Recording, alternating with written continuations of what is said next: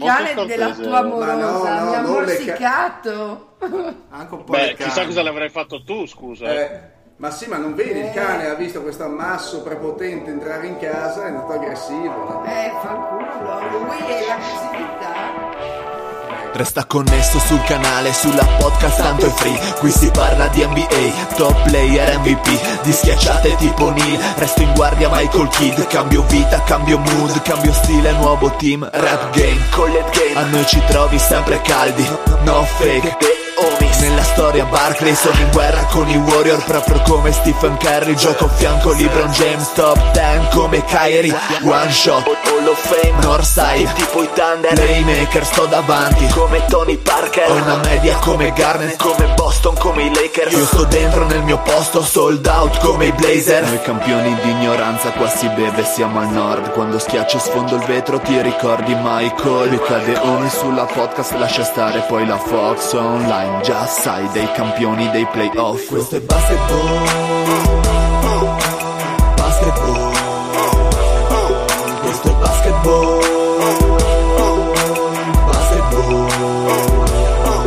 Siamo campioni, campioni, siamo campioni, campioni,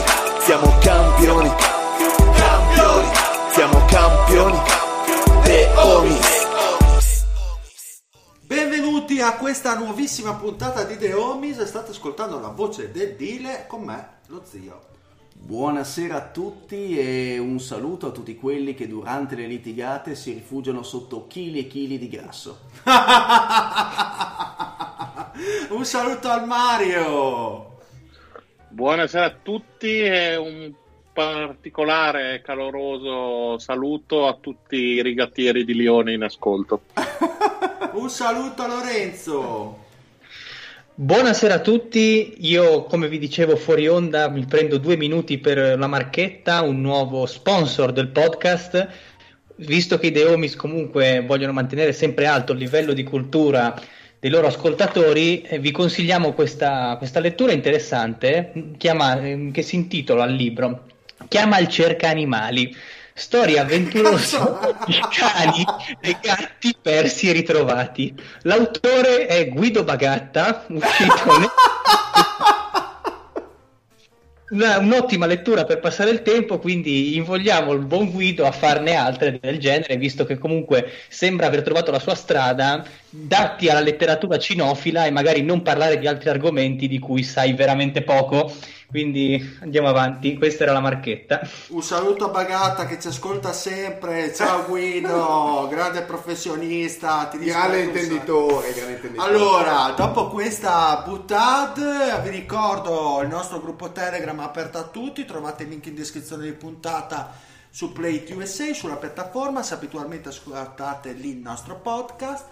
Se no su twitter.com/thehomiesplayit, su facebook/thehomiesplayit. Se scaricate la puntata su iTunes, mi raccomando valutazione e recensioni perché ci fa enormemente piacere. Trovate il podcast su Spreaker, trovate il podcast su Spotify, anche i potenti mezzi di Spotify, grandi multinazionali dove noi ovviamente poi Pornhub, YouPorn, Xvideos, insomma porno italiani. Ci sono gli spin-off del Simeone lì. Sì, Simeone è su 100%, ricordiamolo. Sì, esatto, anche solo al 100% dove salutiamo il nostro Vate. E detto ciò, ragazzi, partiamo con la puntata finalmente in format normalizzato, però non ci sono preview, abbiamo finito finalmente e non ci sono neanche metà degli Homies, metà degli Homies, sarà un caso, non credo, citando il mio maestro Catmon. Quindi partiamo con la Monster Madness. Il maroccano ormai l'abbiamo perso in Casablanca, ha cambiato sesso. Ciao Eddie. Ciao Edina. So che c'è una bella chioma fluente adesso, è una bella signorina, è una bella terza, quindi abbiamo sostituito temporaneamente Lady perché verrà in questa nuova forma probabilmente nel podcast prima o dopo, appena si mette a posto con le ultime botte ormonali. Abbiamo chiamato il Marione. Ciao Marione. Esatto. Ciao, Vai con la, il, ma... il, Vai con la ma... come la chiamiamo? Sottotitolo?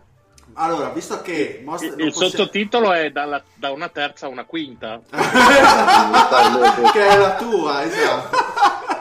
Però ovviamente non possiamo chiamarla Monster Madness, è al copyright ormai, non Monster Madness è al copyright, quindi è più una Mario's Madness, diciamo, dove Mario ci racconta gli accadimenti ridicoli della Lega, dell'NBA di questa settimana, quindi vai! Allora, intanto è un privilegio e un onore seguire, insomma, le orme di chi mi ha preceduto, quindi un saluto e un ringraziamento all'anima maroccana. Sei un sì, merda. Assolutamente sì. No, stavo temporeggiando perché volevo mandarvi una cosa intanto che cercavo di prendere del tempo. Se è la copertina nuova, non vediamo l'ora. Lo è, vi invito a guardarla. Grazie. Mentre io intanto vado a prendere le notizie e io inizierei. Aspetta, si inizia la copertina. Aspetta che devo guardare. Ma è questo. Con calma, sì, ma tu continua, intanto lo zio sai che soffre di arteriosclerosi. Io inizierei con Dallas, dove appunto è stato un grande avvenimento alle porte dell'aeroporto cittadino. C'è stato appunto l'inaugurazione della via dedicata al grande eroe teutonico che li ha portati al titolo NBA, ovvero sia Nowitzki Street diventa una realtà. di cerimonia in pompa magna e quant'altro. Ma c'è se anche la sede delle Sturtruppen lì nella via, o la sede delle SS? No, perché purtroppo diciamo che l'assessore all'urbanistica di Dallas, che è Cuba, non è che dice, non ha, diciamo così, non si è proprio sprecato per il buon Dirk. Infatti sostanzialmente la via che gli è stata intitolata è lunga quanto lui disteso, perché è sostanzialmente veramente un rigagnolo di un fiume, e probabilmente, insomma, hanno fatto un po', ecco, una figura non proprio eccelsa. Nel mentre io so che come me altri The Homies stanno aspettando che Piazza Primo Maggio venga ribattezzata Piazza Charles Smith, ma come grande ragno nero sempre nei nostri cuori. Sempre nei nostri cuori. Ma scusami, ma Nowitzki ha espresso delle opinioni a riguardo? Cioè, dopo è rimasto contento? Ha detto Glacke Gultigkeit. Che per i non conoscenti della lingua che vuol dire indifferenza, quindi un po' se ne è sbattuto, dai. Ma potrei anche essermelo inventato sia la parola che la traduzione, comunque dovremmo chiederlo a Google magari se sa la traduzione, se esiste probabilmente. No, confermo, vuol dire indifferenza. Ma comunque nella avete imparato anche qualcosa di tedesco, perché i The Homies si battono per la cultura, quindi vogliono, per quello hanno girato la Monster Madness al Mario. Sì, siamo a posto. Ricordiamo 7 anni di scientifico non a caso. Ti hanno fatto fare 2 in più per insegnare agli altri. Ma che te lo dico a fare, zio, tu già hai capito tutto. Andiamo oltre, sì. Ci trasferiamo in quella di LA, perché può mancare una notizia a Los Angeles nella nostra Monster Madness. Ma di che sponda? Però purtroppo, diciamo così, della sponda buona, ovvero sia Clippers, perché un noto, insomma, si sa che il binomio Hollywood NBA Los Angeles è molto molto forte, e quindi un noto attore, avendo avuto l'onore di poter recitare per così un breve spot con Kawhi Leonard. Ma è quello di Terminator? Aspetta, però se mi spoileri così Arco di una partita, scusa. Comunque un noto attore, appunto apostrofato dopo aver appunto girato questo breve spot per film in uscita, apostrofato Leonard come una potenziale futura star anche diciamo anche davanti alle cineprese, definendolo diciamo così un attore eclettico con molte sfaccettature. Direte voi, no? Ma chi l'avrà detto questo caso? Avrà detto Joaquin Phoenix? No, insomma, uno per dire uno sulla cresta dell'onda, no. Al Pacino forse? Sean Connery? No, forse DiCaprio? No, l'ha detto appunto, come mi è stato già spoilerato, il più grande inespressivo della storia del cinema, ovvero sia Arnold Schwarzenegger. Chiedo umilmente perdono per aver mi muto. Che è un po' come se io andassi a dichiarare ai telegiornali che il Dile è un fulmine su un campo di calcio. Cioè sì, è vero dal mio punto di vista, ma diciamo così, Kawhi, magna tranquillo che mi sa che Hollywood per te è ancora un po' presto. Intanto che Arnold non sia espressivo, questo lo dici te. Sì, io mi tolgo da qualsiasi tipo di responsabilità. Grandi film quali Predator, Commando, Conan, cazzo ne so. Io ti sfido a prendere una faccia di quelle e a riconoscere quale film è quale togliendola dal contesto. Ma non tu perché io lo riconosco dalle unghie. L'uomo solamente dal viso. Invece bisogna giudicare la parlata, no, anche dai bicipiti, esatto, vedi lo zio che è una persona che ha capito tutto. Scusa, chiedo scusa a tutti, soprattutto a Giuse 93. Ma scusa, ma il Fede tu te li ricordi per ciò che dice o per quando muove le tettine destra e sinistra? Per quando flexa. Esatto. Tanta roba quando flexa. Tanta invidia. Vabbè, scusa, tanta invidia. Ho dubitato se è il più grande attore che l'Austria ricordi. Non è vero, però facciamo finta sia così. Andiamo oltre e ci spostiamo a est, zona Milwaukee, perché insomma si sa che le società sono molto attente. Cosa può succedere a Milwaukee che non succede niente da almeno un centinaio di anni? Ma guardate, io l'altra sera ho detto la stessa cosa di Alessandria e poi è successo il finimondo. Ecco, spoilerato che volevo parlare di Alessandria, va bene. Basta, chiudo tutto. Allora, dicevo, Milwaukee si sa che insomma le società sono molto attente, soprattutto negli intramezzi delle partite, nel cercare di trovare sempre qualche curiosità, qualche inquadratura, qualche gioco particolare da fare con gli spettatori. E cosa hanno pensato bene in occasione di una partita casalinga di fare dalla regia di Milwaukee?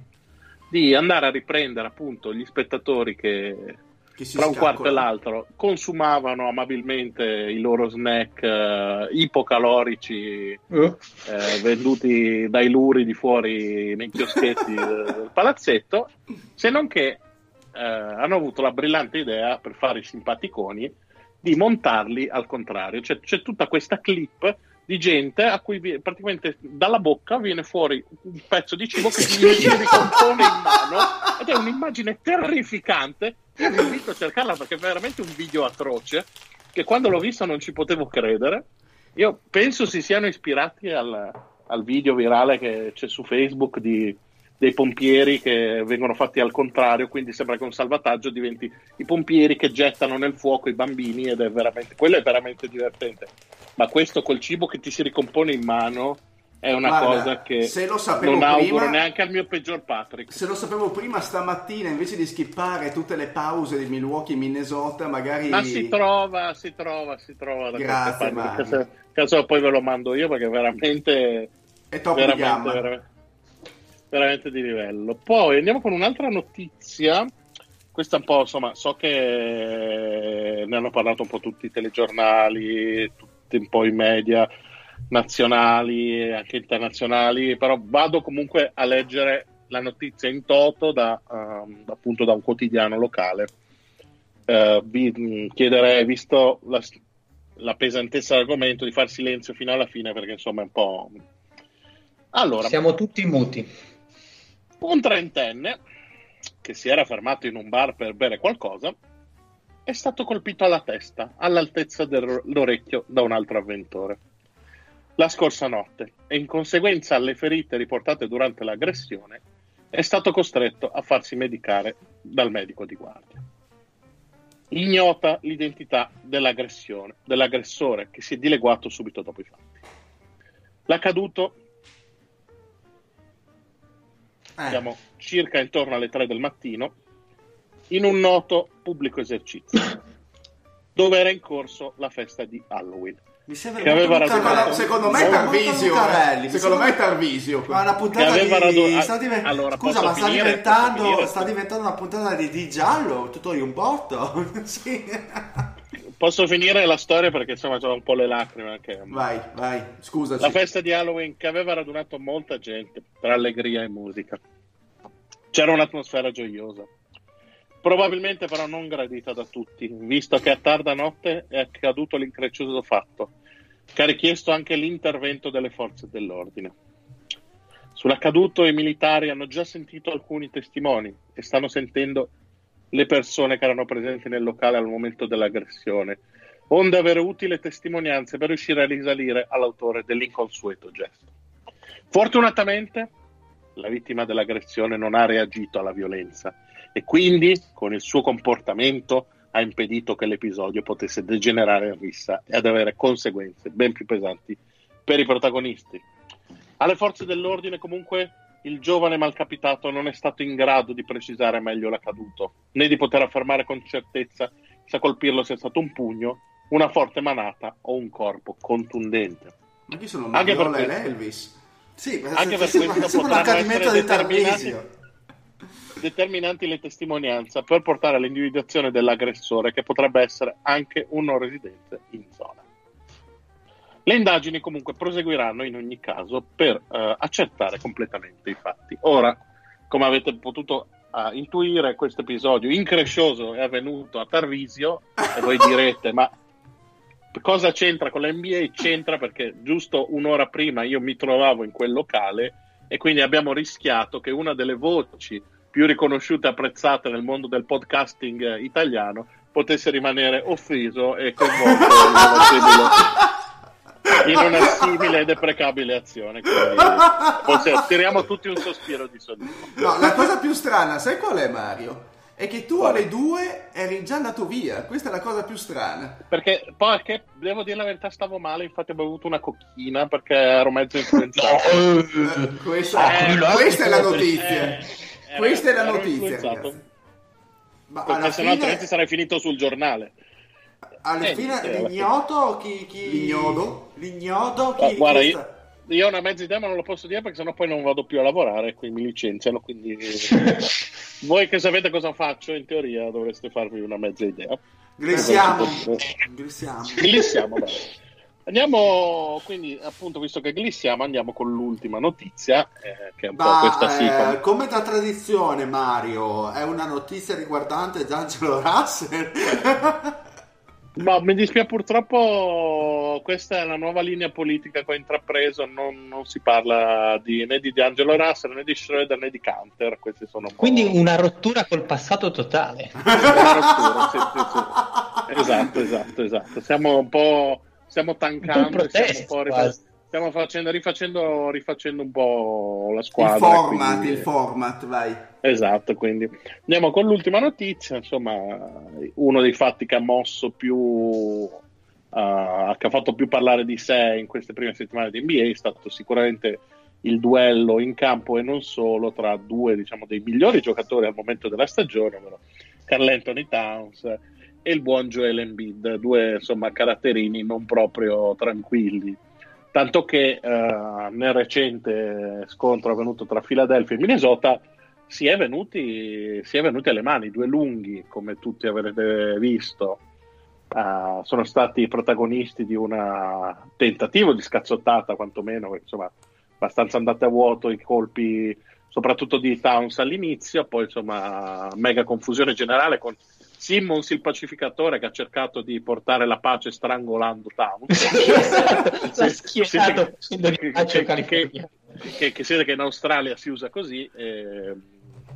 Sì. Ma aspetta, Mario, però c'è l'antefatto dell'anno scorso.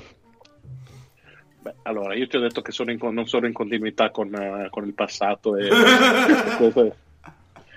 Però se vuoi metterci un appunto, metticelo pure prima che io vada avanti. Sì, metti l'appunto, metti l'appunto, Lorenzo. Praticamente, ma è già dall'anno scorso che questi due si prendono a scherzi e cose sui social e un po' di bastonate sul campo.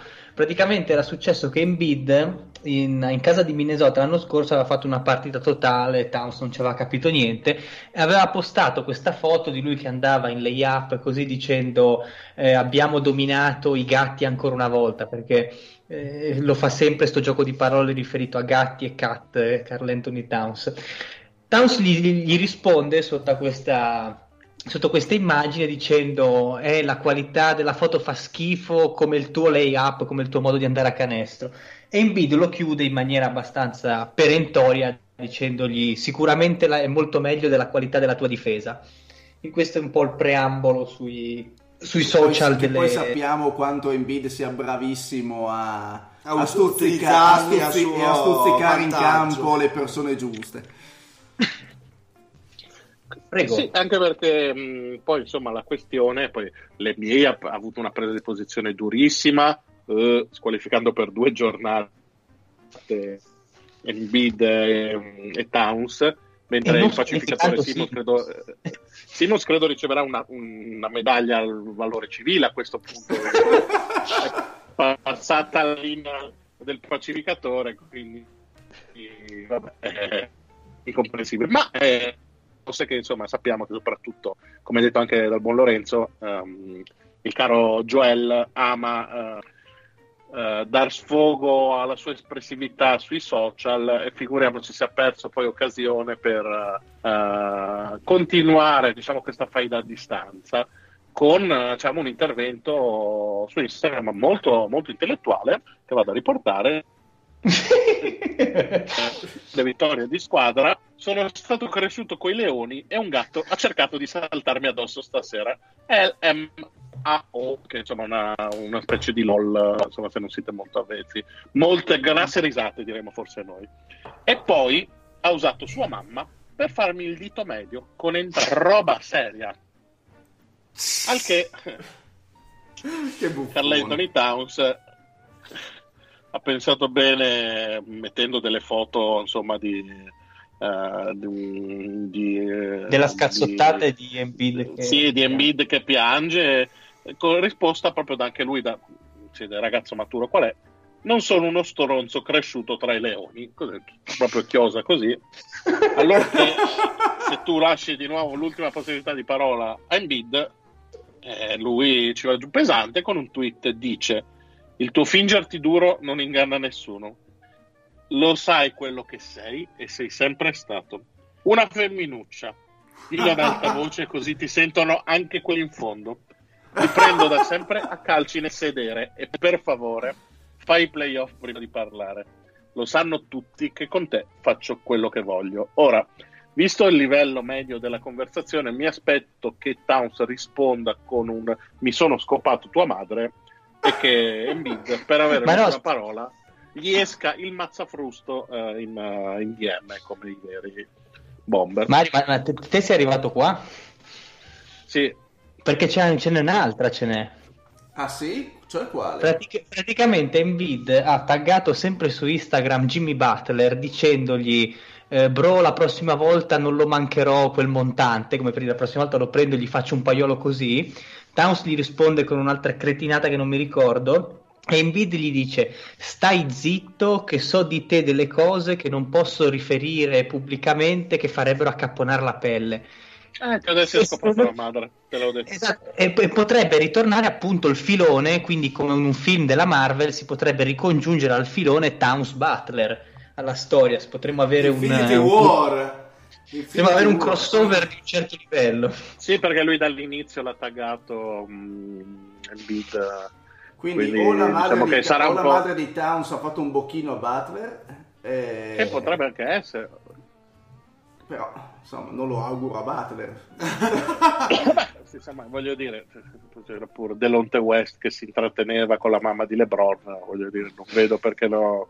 Sì, hai ragione. Ah. Hai ragione. Bene, con questo vediamo. Ma quando giocheranno la prossima partita Minnesota-Philadelphia? Non lo so. Andare a controllare. No, perché tutti davanti allo schermo coi popcorn. Vado a controllare. Vale, infatti la partita era abbastanza noiosa.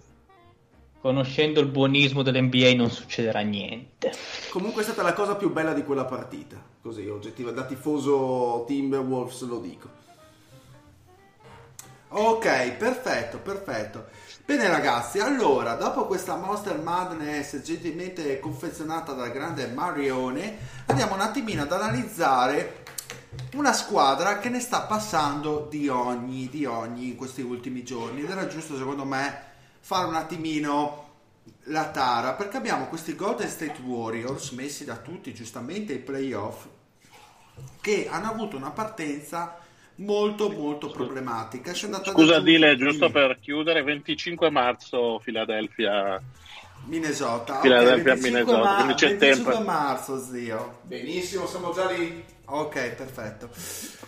Quindi questi Golden State Warriors sono partiti veramente male. Queste ultime 7 partite, 2 vittorie su 7, appunto 5 sconfitte. Se volete qualche altro dato, vabbè, abbiamo l'ultima difesa della Lega, 11° attacco, perché almeno da quel punto di vista il sistema ha retto, però lo reggerà più, perché abbiamo un Stephen Curry che durante la partita contro Phoenix si rompe la sua mano sinistra, solita entrata di Curry, poi un guazzabuglio in area e gli sono caduti rovinosamente sia Oubre che Baines, costringendo appunto Curry a lasciare la partita e con la mano sinistra rotta. Poi abbiamo un Draymond Green, anche quello infortunato, un problema a un dito della mano sinistra, che sembra che sia fuori per non si è ancora capito per quanto tempo, in realtà a metà novembre. Ok, è previsto fino a metà novembre. E D'Angelo Russell, un altro problema sempre nella partita contro i Blazers del 4 novembre, e anche lui ha avuto un problema invece alla caviglia, comunque non si sa il ritorno. Quindi... E a questi ovviamente aggiungiamo i lungodegenti Jacob Evans, Looney, Ismail Adjic e Klay Thompson, quindi insomma direi che i 4 quinti del roster titolare sono fuori. Il listino è abbastanza indecoroso. Infatti questi Golden State come si trovano, con chi si trovano a giocare, con i Jordan Poole del caso, con Glenn Robinson, con Eric Pascal, con Kay Bowman, Colin Stein, insomma Omari Spellman, un po' meno vecchio cuore lui. Insomma, con questa gente qua Golden State affronterà le prossime partite con già delle problematiche in seno. Poi vi faccio andare, dico solo che ho visto la partita contro Phoenix, praticamente aveva già vinto la partita al primo quarto dandogli un distacco di 20 punti abbondanti, dovrei andare a prendere... Ha segnato il Borussia? Ha segnato il 3-2 il Borussia, sì, peccato, sono dispiaciutissimo. Vinceva 2-0 l'Inter, mi dispiace tantissimo, vinceva 2-0. Sto giocando contro l'Inter, boh, allora 110-121 ha vinto Phoenix contro Golden State. Sì, li hanno praticamente dragiati, come si suol dire dalla nostra parte, ovvero annichiliti. 30 punti di vantaggio mantenuti senza alcuna difficoltà da Phoenix. Quello che mi ha sorpreso durante la partita è stato un linguaggio del corpo pessimo di Curry e di Draymond Green, un D'Angelo Russell completamente fuori dallo spartito della partita, così come Corey Stein, un sistema mantenuto da Kerr, ovvero mi sono sembrati, cioè il sistema in cui ha sempre giocato Golden State in questi ultimi anni, però con degli interpreti diversi, quindi magari determinate dinamiche sarebbero dovute cambiare a mio avviso. Però è anche vero che il materiale umano è quello che è. Comunque una difesa perimetrale assente, tant'è che li hanno praticamente massacrati di triple, i Suns, e quindi un disastro sotto tutti i punti di vista. È anche vero, se posso aggiungere per poi far continuare l'analisi, l'ultima partita giocata contro Charlotte, quindi contro una squadra che più o meno siamo lì a livello di di complessivo attuale, dove Golden State ha giocato praticamente senza nessuno dei già citati infortunati, e che però, devo dire la verità, difensivamente ha delle lacune, però in attacco ha dimostrato di saper giocare. È vero che contro aveva Charlotte, quindi una difesa non imprescindibile, ma sicuramente giocatori più pronti di quelli che ha attualmente Golden State sul parquet, e devo dire che non mi sono dispiaciuti. Anche perché sarà la voglia di dimostrare che possono restare su un parquet, che possono dar qualcosa, però vedere Pascal, vedere Damuri, vedere Bowman che ci credono tantissimo, secondo me è anche piacevole, nel senso è l'unica nota positiva che si può estrarre da questo contesto. Anche perché loro comunque si stanno giocando la possibilità, esatto, l'anno prossimo di essere in una squadra che a tutti gli effetti, se non contender, ci andrà molto vicina, se comunque tornano i tre All-Star a pieno regime, con quello che magari potresti prendere cambiando Russell e comunque una delle prime 10 scelte, come sembra probabile abbiano quest'anno. Tutto sommato stanno un po' cercando di costruire la panchina dell'anno prossimo, mm-hmm, e non la stanno costruendo male, secondo me, e onestamente ci sono dei giocatori che possono dire la loro. Lo stesso Pascal, insomma, per quanto sia veramente brutto da vedere giocare, mm-hmm, è un giocatore tremendamente efficace, anche perché ha una mobilità inaspettata per la sua stazza. No, lui è veramente dinamico, nel senso che è in continuo movimento, grande rimbalzista e fa tante giocate di energia, sì, quello sì, trova tanti punti dalla spazzatura. Certo, poi non segnerà sempre 4 triple a notte come nell'ultima partita, ma anche perché il movimento di tiro non è esattamente questo spettacolo della natura, però è un giocatore che, se l'anno prossimo le cose andranno bene, farà uscire dalla panchina per far rifiatare Green o per giocare comunque con lui, se riuscirà comunque a tenere aperto il campo, e con lui altri che comunque, con altri giocatori di rotazione che potrebbero arrivare appunto da uno scambio di mercato, e un anno, diciamo così, di inferno se lo possono anche permettere. Tutto sommato penso che gli infortuni di Green e Curry, da un certo punto di vista, facciano bene alla squadra, perché ti consente di tenerli fermi e di poter puntare veramente in basso quest'anno per potersi riprovare alla grande l'anno prossimo. Io la penso, sono molto d'accordo. Secondo me questi, per assurdo, hanno avuto un culo esagerato. Mi spiego, si stava prospettando per Golden State una prospettiva, magari non solo di questa stagione ma anche nelle stagioni successive, di una sorta di aura mediocritas, di mediocrità bella, cioè da sesto, quinto posto ovest, che magari non ti porta niente, ti fa fare un primo turno. Lo puoi dire, da Portland. Da Portland, esatto, quindi anche... da Porto, che tra l'altro li hanno battuti, li hanno sdrenati l'altra notte, sono proprio sì, contento. Diciamo che anche Portland ultimamente ha un pochino di magagne, anche loro un po'. Siamo tutti in lutto. Comunque sì, però è anche vero che, se sommiamo il talento di Lillard con i primi 8 di Golden State in questo momento, insomma, forse siamo alla pari. Ma insomma... Sì, no, nessun dubbio.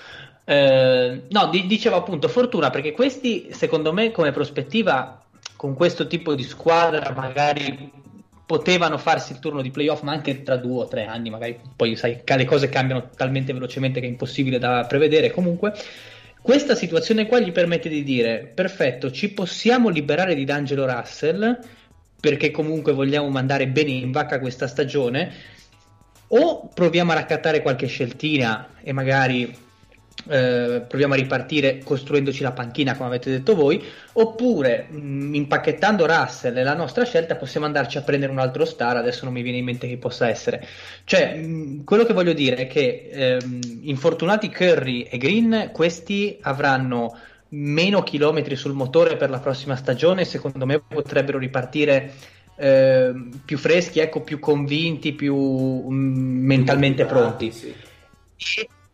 Esatto, e non sono destinati magari a vivere quel periodo di limbo che potevano, che per fare un esempio, il primo che mi viene in mente, i Lakers del non l'ultimo ma il penultimo Bryant, ecco, quei Lakers che comunque avevano un minimo di star power ed erano troppo scarsi per magari ambire a una finale di conference, ma troppo forti, ecco, per andare in lottery. Questa poteva essere il rischio del futuro di Golden State, secondo me. Barattare una stagione completamente oscena, in contumacia al fatto che sei nel palazzetto nuovo, quindi devi vendere i biglietti eccetera eccetera, ma chi se ne frega, ormai è andata così. Barattare, dicevo, una stagione oscena con magari un futuro a medio-lungo termine più diciamo roseo magari di quello che poteva essere. Guarda, io ti do ragione sul futuro di D'Angelo Russell, che lo vedo abbastanza in bilico, però dall'altra parte peso anche il fatto che Kerr non lo vedo assolutamente come un allenatore in grado di buttare una stagione. È un vincente e non so quanto sia disposto a lasciare i box parcheggiati Draymond Green e Curry per lasciare andare così la stagione e avere poi magari una scelta in lottery. Quindi non lo so quanto male potrà andare questa stagione, e non so nemmeno non ha neanche mai avuto una situazione del genere, per cui da quando è allenatore ha sempre giocato per vincere il titolo, quindi non lo sappiamo in realtà. Un anno, tutto sommato, penso che un allenatore intelligente, una persona intelligente come lui, capendo che fa solo per il bene, guarda, stavo per dirlo io, l'ha fatto Popovic, esattamente. Non vedo perché Kerr, con la prospettiva appunto l'anno prossimo di potersi giocare, perché no, di nuovo l'NBA, io fossi in lui penso che questa stagione la userei veramente per sviluppare quelli che potrebbero essere il futuro della second unit, che non gli servirebbe. Ma allora io vi chiedo, nella prospettiva di una pseudo ricostruzione parziale, vedreste meglio uno scambio dove va via D'Angelo Russell e una scelta di Golden State, o un D'Angelo Russell in cambio di qualche scelta? Ma io lo sarei per un paio di giocatori di rotazione, piuttosto che scelte. Bisogna avere un'ala piccola titolare e almeno un altro giocatore decente da poter mettere in panchina, anche se non all star nel senso proprio stretto del termine, ma due giocatori di rotazione NBA li preferirei piuttosto che scelte, perché comunque Curry è un 88 e Thompson e Green sono 2,90 se non sbaglio. Quindi sì, non credo che avrebbero il tempo di aspettare eventualmente lo sviluppo di altre tre prime scelte. Penso che andrebbe un po' a cozzare con la fine del loro prime. Sì, sono d'accordo, bisogna vedere poi come si incastra il mercato in deadline, quello sicuro. O però quanto. Penso che l'idea sia quella piuttosto che le scelte, perché in quel caso dovresti smantellare, iniziare a dar via tutti veramente, però non ha comunque senso. Se siamo tutti d'accordo che se magari a inizio stagione, io comunque glielo davo molto probabile partente, Russell, voglio dire, però le sue quotazioni di vederlo con un'altra canotta sono aumentate a dismisura. Penso che siamo lo do quasi per certo. Si parla ancora dell'interesse dei Timberwolves per D'Angelo Russell. Wiggins? No, Wiggins no, però magari un giocatore. Sentito parlare di Covington, vero? Esatto. Bello. E quindi però ci deve attaccare qualcos'altro. Sicuramente, però magari sai, ci aggiungi una prima scelta e magari le cose iniziano a tornare. Aggiungi Towns. Però per esempio, certo. Io pensavo una roba anche magari una roba 8 Porter e Satoransky, una cosa del genere. Secondo me è quel tipo di scambio che cercano un po' loro. Però cioè, Covington sarebbe... è il giocatore proprio che gli servirebbe adesso come adesso Golden State in una proiezione futura al prossimo anno. Cioè, a livello di ala gli serve proprio il 3&D, che non chieda tante palle in mano, e che faccia da collante alle incursioni offensive di Thompson e Curry. Beh, anche portare quel tipo di giocatore, che poi Covington sia un difensore 100.000 volte migliore, sono d'accordo. Sì, e poi è più efficiente Covington. Sì, sì, no, ma più che altro parlavo di pacchetto completo, no? In quel senso, comunque un titolare è almeno una riserva. Che sarebbe svenderlo, però comunque allora a sto punto penso non gliene freghi molto. No, no, ma loro l'hanno preso come asset. Sì, no, infatti. Il problema è che è emerso, secondo me, nelle prime partite di Russell, è che nel contesto dei Nets è riuscito a raggiungere l'anno scorso un All-Star, però per povertà anche dell'Est. Questa prime prove di Golden State, poi c'è tutta una stagione per smentirmi, nonostante io abbia sempre avuto un debole per Russell, perché sostanzialmente è un Irving della sfiga, quindi amando Irving non posso non amare Russell. Quello che si è capito è che quel tipo di giocatore lì, quindi sostanzialmente palla in mano, ISO, è prettamente offensivo, poi deve stare all'interno di un sistema che lo renda efficiente, che possa mascherare le sue mancanze. A Minnesota, per dire, lo vedo molto bene, anche perché hanno bisogno di una, e poi finisco, zio, ha bisogno di affiancare un giocatore di volume offensivo a Towns, perché non può solamente Towns fare 50 punti a partita per riuscire a portare a casa un attacco di un certo tipo.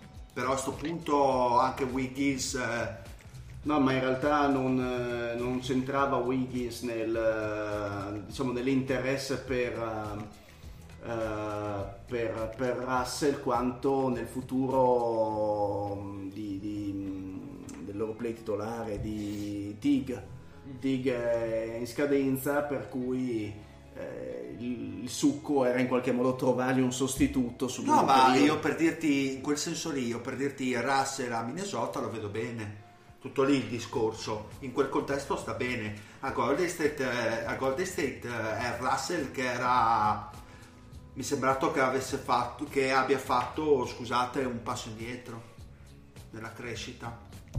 Poi non lo so, insomma, sono 7 partite che ha giocato, anzi 5 partite. Sono 7 partite in quel tipo di contesto lì, anche il discorso di ipoteticamente abituarsi a condividere i possessi con Curry, cioè ci sono un sacco di variabili. Ma dopo queste 7 partite, quindi a posteriori, che valutazione dareste adesso in termini di vittorie alla stagione di Golden State?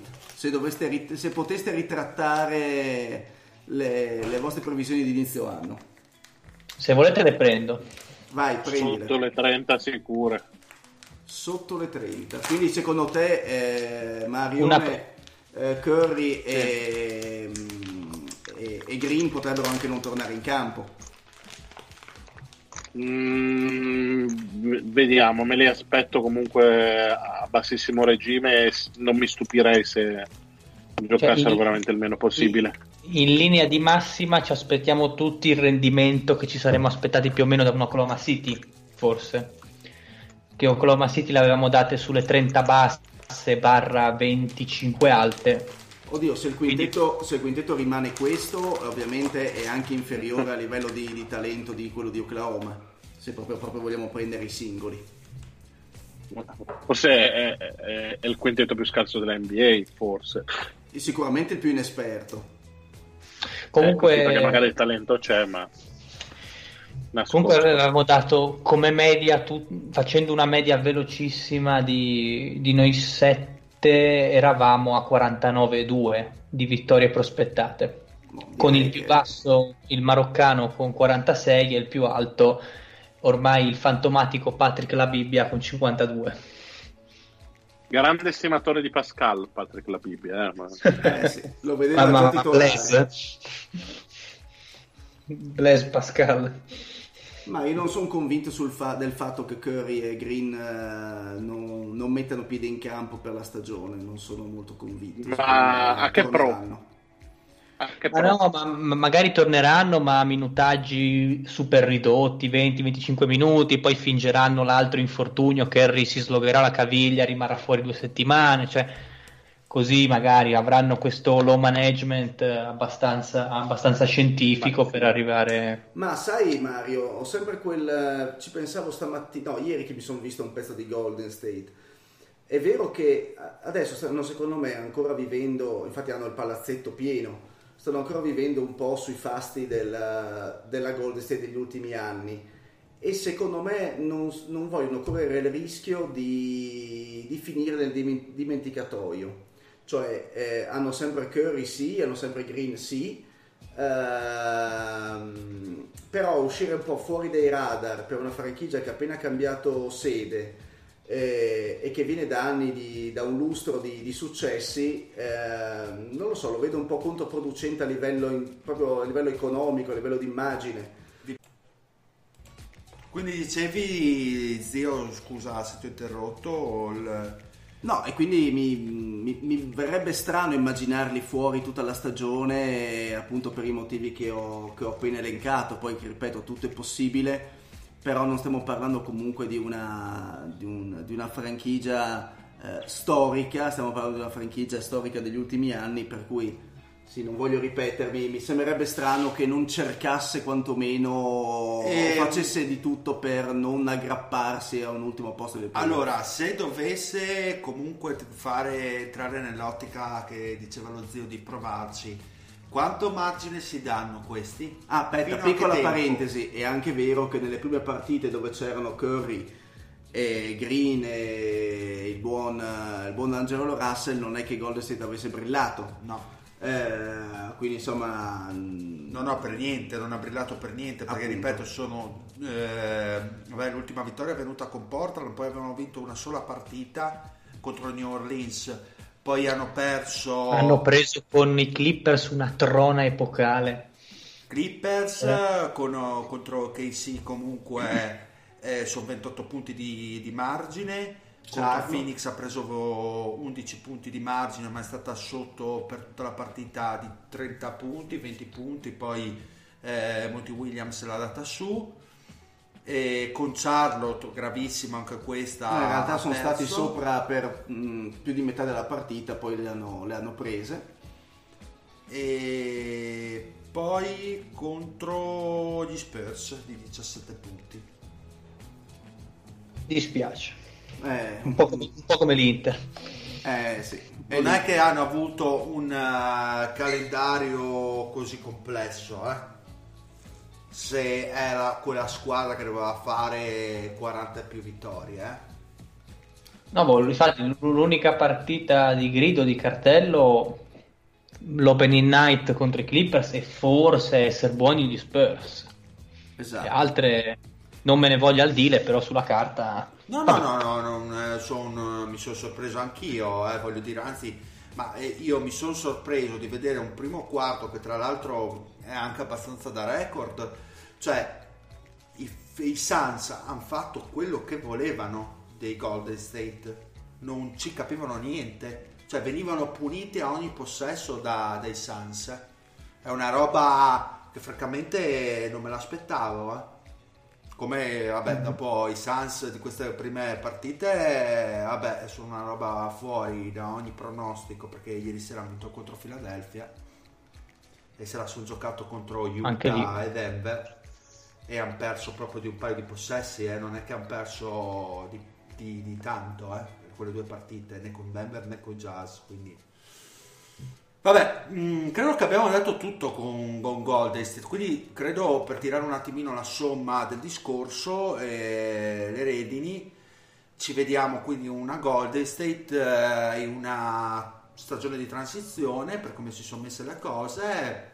Magari io posso essere anche d'accordo fino a un certo punto col discorso dello zio, nel senso, vediamo come vanno queste partite e quali sono i risultati, però anche il calendario vedo un attimino com'è.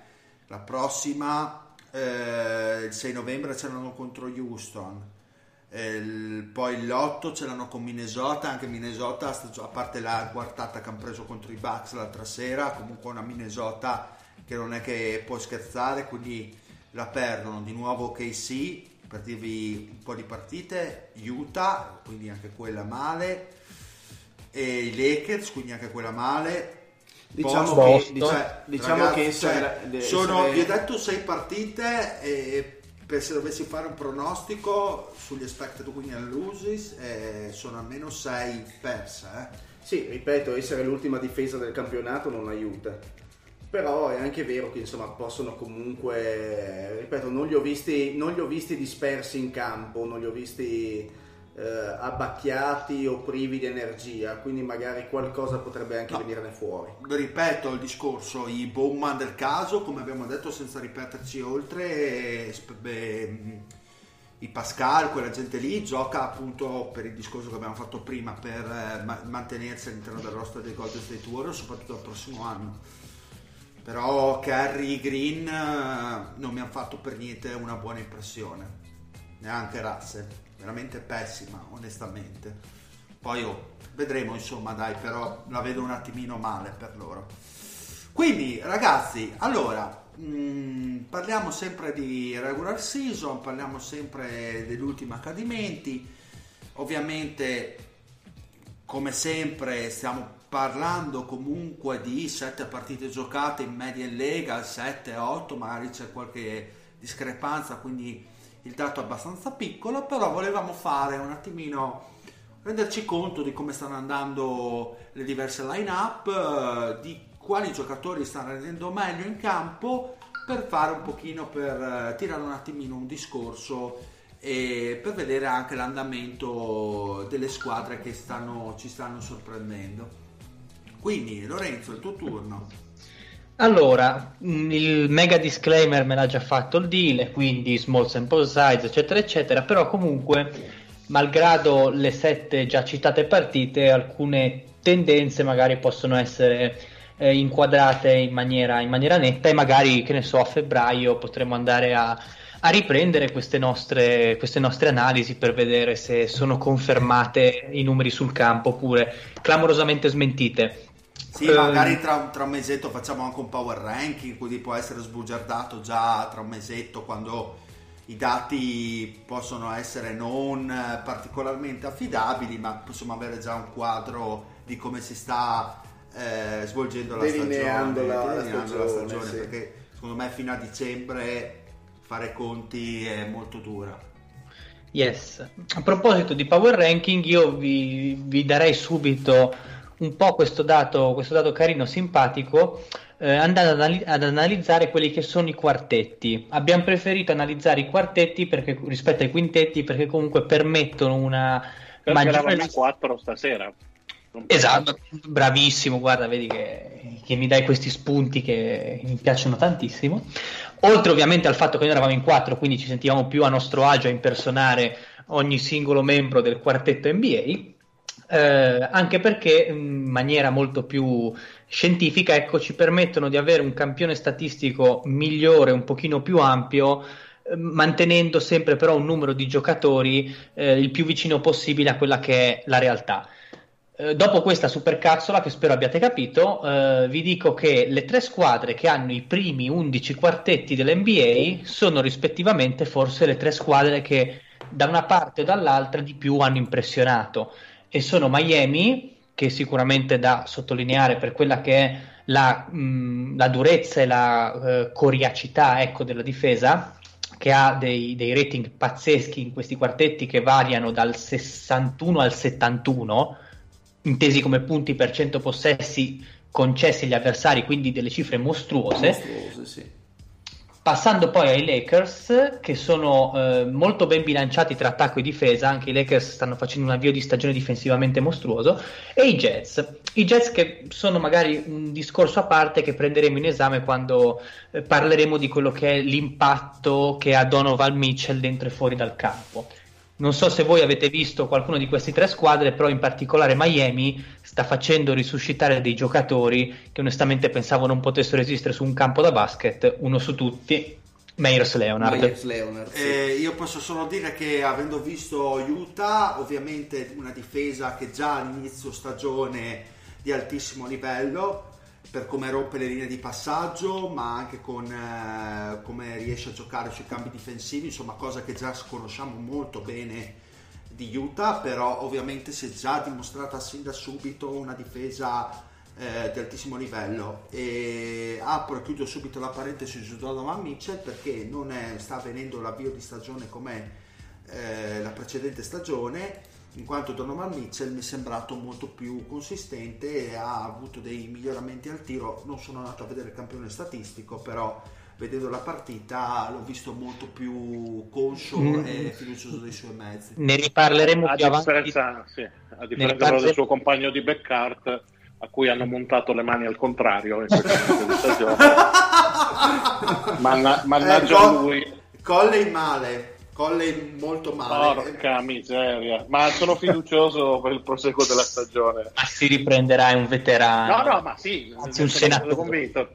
Però, diciamo, ecco, sì, un senatore potrebbe, come vecchiaia, che sì, potrebbe anche mettersi gli occhiali a questo punto, visto che non vede il canestro, neanche se lo facessero fosforescente, quindi. Comunque Mitchell, a conferma di quello che diceva il Dile, sarà protagonista poi in un giochino di fine puntata. Comunque lo ritroveremo, ecco, a conferma di questi dati molto scintillanti. Di Miami invece cosa mi dite? Beh, ti posso dire che la percentuale di minuti giocati e la qualità dei minuti giocati dei loro rookie è abbastanza sorprendente, nel senso che l'inizio di stagione di Hero e Nan è una cosa abbastanza impensabile, e difensivamente hanno una solidità che era difficile immaginarsi, uno perché l'hanno avuta anche nelle partite senza Butler, e due perché ovviamente sono andati a inserire in un quintetto come centro titolare Meyers Leonard, spostando Adebayo come ala grande, quindi correggendo il tiro rispetto alle prime partite di campionato dove Adebayo era il centro titolare, e riescono a... Ci vuole coraggio, un coraggio però ben riposto, anche perché comunque Meyers Leonard dal punto di vista difensivo non stona assolutamente, da quello offensivo risulta il miglior tiratore della Lega dal perimetro, e questo fa caponare la pelle, e difensivamente sono incredibili, soprattutto per il fatto che sono riusciti a traslare Dragic nella second unit, quindi a dargli meno responsabilità, meno minuti, ma rendendolo molto più efficiente, e in attacco e in difesa. E in difesa sono bestiali, perché riescono a coprire tutto il campo, ogni zona del campo, e sui cambi difensivi sono veramente, veramente perfetti in molti tratti della partita. Ebbene, molto bene Justin Winslow quest'anno, credo che già l'anno scorso aveva dato segnali di miglioramenti non da poco, essendo comunque cambiando anche, diciamo, la sua importanza come primo portatore di palla, e quest'anno i miglioramenti su quell'esperimento dell'anno scorso si stanno vedendo. Forse, guarda, su Winslow forse in attacco non mi sta piacendo molto, devo dirti la verità, un po' cacciarone, sì. Esatto, nel senso che spesso si prende anche dei tiri non propriamente semplici, cioè non propriamente tira semplicissimi, male, tira male, e con scelte un po' sbagliate, però sotto il 40%, però si vede in qualche modo quanto la squadra con lui in campo sia molto più equilibrata. Piccola chiosa Miami, per riprendere un po' il discorso della Monster Madness. Butler ha appena dichiarato: vedendo giocare Lance Stephenson mi sono reso conto che anche io potevo far parte della NBA. Beh, questo quando delicatissimo, direi. Esatto. E rispetto a Miami hai qualche statistica da darci, Lore? Ma magari più avanti. Volevo finire un attimo il discorso dei quintetti, prendendo in esame la terza squadra che ho nominato, che sono i Lakers. I primi tre quartetti, anzi, dei Lakers classificati per net rating hanno un punto cardine, diciamo, un centro di gravità permanente. Indovinate chi è? Bradley? No, ritenta. Vi do un indizio, è un laureato. è Green? No, è il dottor Dwight Howard. Ah, il dottor Dwight Howard. È l'onorevole dottore di Feletto. L'onorevole dottore è tirato come una balestra in questo inizio di stagione, che comunque in coppia con Davis, per quanto l'NBA attuale non comandi, diciamo, il doppio lungo, funziona veramente, perché hanno questa capacità i Lakers in questo momento della stagione di incanalare quelli che sono alcuni problemi che possono avere sul perimetro, dicevo, incanalarli lungo o la linea di fondo o il pitturato, dove ci sono quei due mostri, perché in questo momento Howard sta giocando da mostro, è giusto attribuirgli i suoi meriti, dove ci sono i due mostri, appunto, che hanno chiuso a doppia mandata l'area. Cioè, ma in questo momento quanti minuti giocano assieme Davis e Howard? Adesso aspetta un attimo, devo un attimo prenderla velocemente, perché ce l'ho scusa se ti ho preso in contropiede, ma no, lo facciamo subito.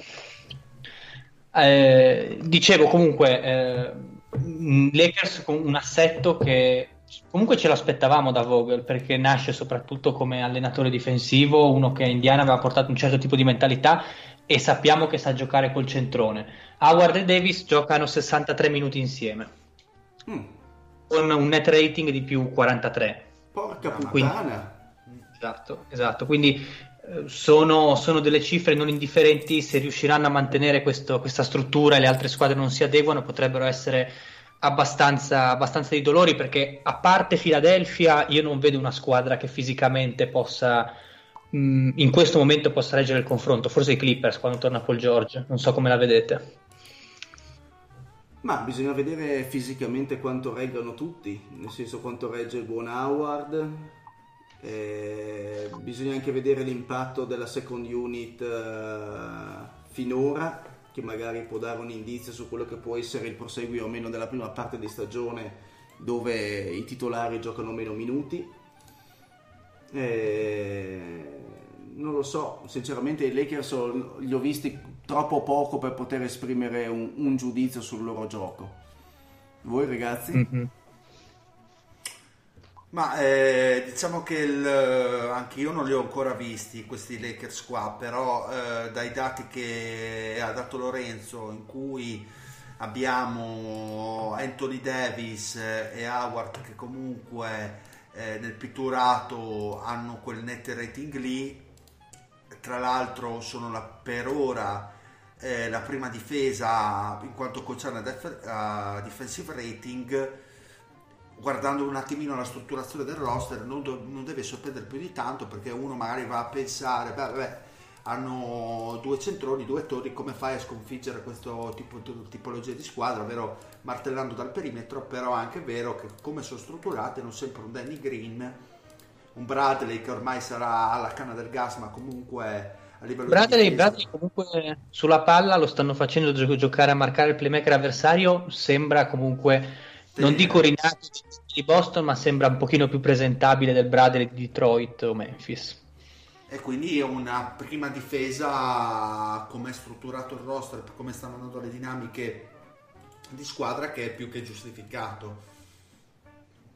Questo posso dire sui Lakers. Poi sulla domanda dei Clippers, sì, possono essere la squadra strutturata meglio, perché magari uno pensa come seconda squadra per dinamiche potrebbe essere Houston, però avendo comunque un reparto lunghi molto corto da pagare a Anthony Davis e a un Howard che comunque sta portando dei grandi benefici, potrebbero avere da quel punto di vista una grandissime problematiche.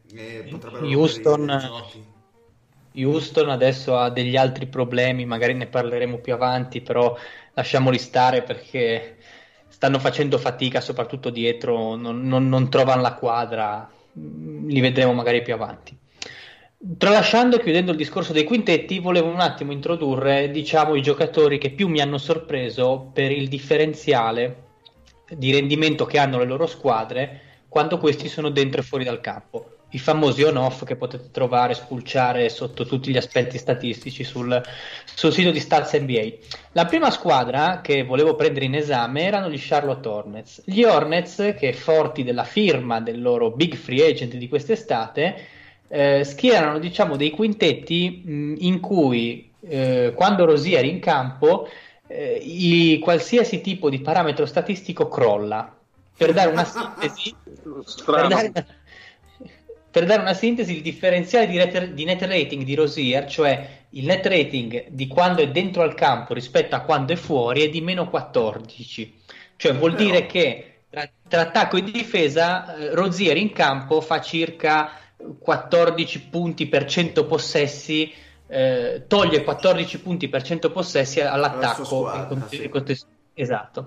Al contrario invece c'è un rookie che so che lo zio ha molto a cuore, che è PJ Washington, che fa cambiare dal giorno alla notte quelle che sono le sorti di Charlotte, e penso che sia anche il motivo, adesso magari non proprio lui, però il fatto che giochi in un determinato contesto, che Charlotte sia al 50%. Mi riferisco al buon PJ Washington che scintilla in testa alla classifica per quanto riguarda gli Hornets con un più 19,4. C'è proprio questa differenza che per certi versi fa ben sperare i tifosi del North Carolina, per altri invece c'è da strapparsi i capelli vedendo quel tipo di cifre che sono state date a Rozier. Diciamo che infatti la squadra, almeno da quello che ho visto io, perché ho visto Charlotte 2 o 3 volte, ho avuto il coraggio, che quando toglie Rozier e inserisce le altre grandi sorprese del roster degli Hornets, quindi Devonte Graham, Bacon, cambia sì, completamente, soprattutto Graham. Quindi quando lui è il play titolare la squadra è molto più aggressiva e fluida, e in questo momento Graham ha una mano bollentissima, per infatti cui... guardando quel tipo di statistiche prese in esame dell'on-off di Lorenzo si può vedere che Graham e il Bacon del caso hanno dei parziali positivi. Poi ripeto, non è che cambi l'aspetto difensivo, cambia proprio il tipo di fluidità in attacco. Quindi Graham, che oltre ad avere un buonissimo tiro dalla media e un discreto dal perimetro, ha anche una buona visuale dal palleggio, che tra l'altro questi giocatori tirati fuori dal cilindro, perché penso che sia Graham che Bacon non ci si aspettasse un impatto, nonostante sia una squadra comunque che se l'aspettiamo al fondo della Lega questo inizio al 50 magari non deve ingannare, però insomma questi 2 giocatori stanno portando un attimino di speranza in quel delirio che è Charlotte. Ma magari Bacon, adesso non per fare il cagacazzi, comunque Bacon già dalla fine dell'anno scorso sembrava potesse far parte della rotazione e si pensava potesse anche addirittura partire titolare. Graham proprio l'anno scorso non l'hanno tenuto abbastanza nascosto, perché l'hanno usato, non dico col contagocce, però comunque non gli hanno dato tutta questa vetrina, tutto questo palcoscenico, e quest'anno si sta prendendo delle belle rivincite. Era partito veramente bruciando le retine da 3 punti, ora si è un po' normalizzato diciamo, però comunque resta sempre una situazione interessante. Ecco, non penso che i tifosi di Charlotte magari possano uscire da quello che è il loro stato di depressione cronica vedendo queste 7 partite, però un barlume alla fine del tunnel si potrebbe vedere, non lo so, ne dubito, perché sta anche squadra perché comunque è la quinta squadra per percentuale di realizzazione dal perimetro da 3 punti, che all'inizio della stagione sfido chiunque a poterselo immaginare. Ovvio che sono dati che possono cambiare nell'arco di 10 partite e passare all'opposto, Però comunque dimostrano di una squadra viva, molto, molto diversa da quella che forse molti di noi si aspettavano. Meyers Bridge, cosa ne pensate? Come lo vedete in questo inizio di stagione? Che se dobbiamo vedere l'on-off anche lui è negativo. Ma sinceramente, però vedendo i dati, quelli diciamo da box score, un miglioramento c'è. Ma secondo me si fitta molto bene con Washington, nel senso che si copre copre Washington in difesa e si abbina molto bene in attacco con lui, lasciando forse a Washington parte dei compiti offensivi, perché comunque ha più mano e più ampiezza di tiro rispetto a Bridges, quindi secondo me si completano abbastanza bene. Il problema... tu ti sei addormentato nel mentre? No, si è mutato. Ah, ok.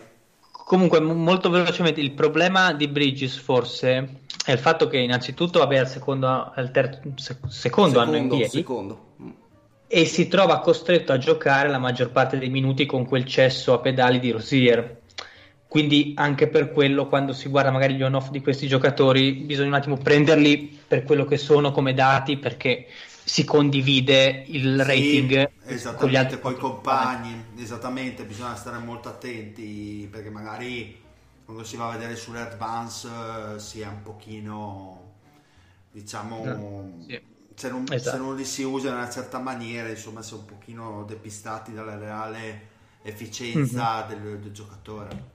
Allora passerei invece così di palo in frasca, passiamo dalla squadra più mediocre, più tristanzuola magari di questa stagione, a una delle più cool, una delle più glamour, la squadra più in forma della Lega, quella del futuro MVP e del lungo più forte della NBA.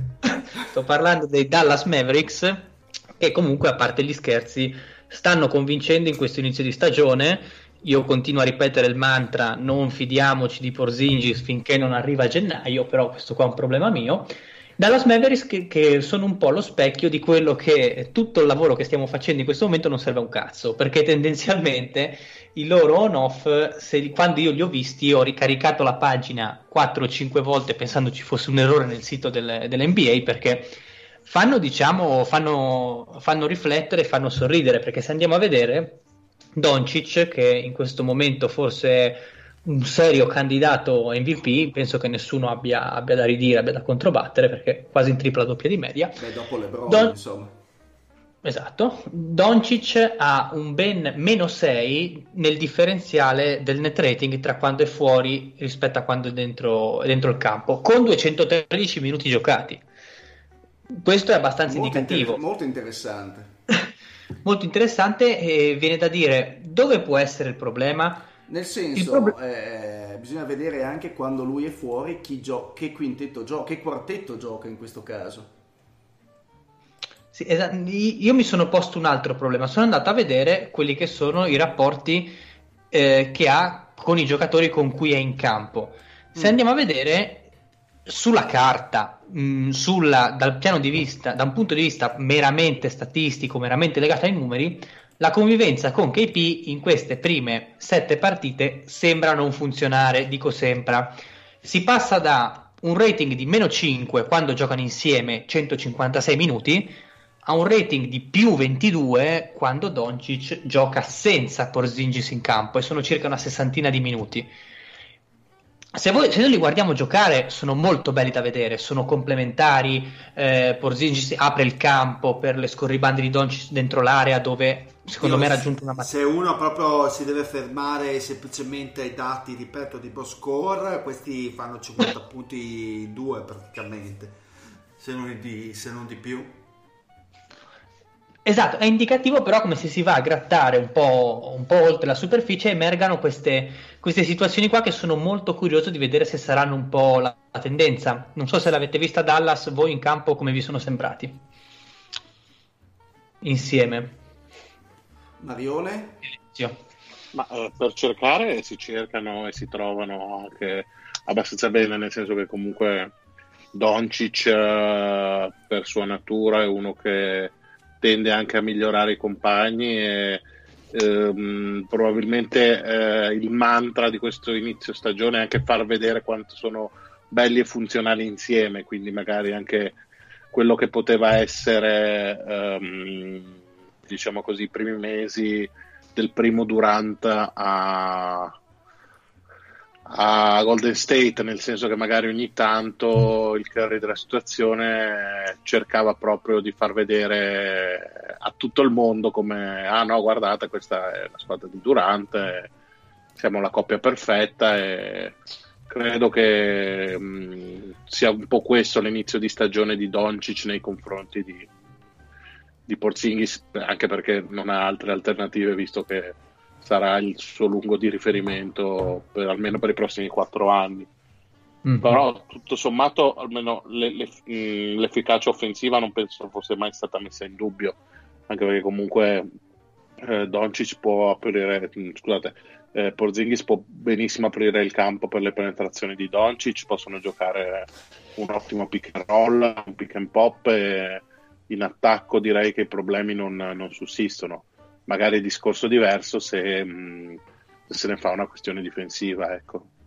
Che io continuo a ripetere che secondo me KP, lo dicevo anche in tempi non sospetti, è molto sopravvalutato come difensore. Deve ringraziare quei 2,20 metri che si porta dietro, perché tecnicamente come letture secondo me è molto carente. Poi comunque questo è un problema mio. Però tu sei rancoroso.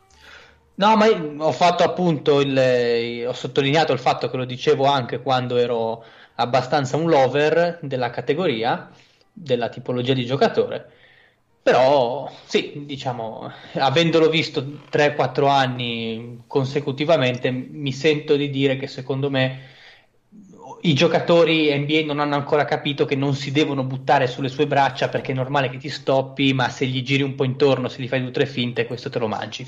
Comunque, chiuso il discorso. Ma fatemi capire di Dallas, quindi a parte loro due, il resto cos'è? Una buona mediocrità, quindi, perché immagino che loro due non siano i factotum globali delle 4 vittorie, nel senso che c'è anche un team che gli gira attorno, però non mi sembrano nessuno di loro un fulmine di guerra, insomma. Beh, allora Branson non sta giocando per niente male, e anche Kleber, che stanotte è recuperato dall'umido del Fantabasket, è uno che consuma con la sua fisicità, sta dando una grossa mano. Soprattutto da rollante c'è Doncic che riesce a imbeccarlo sempre molto bene.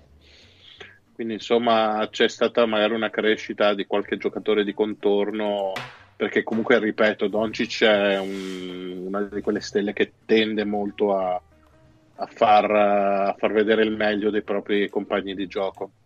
Cioè, è riuscito anche a far sembrare Tim Hardaway Jr. un giocatore di sistema, cioè nel senso, esatto, in un contesto dove diciamo, un Tim Hardaway Jr. che quando è in campo ha un 8.1 di net rating di... no, ma quando deve giocare qualità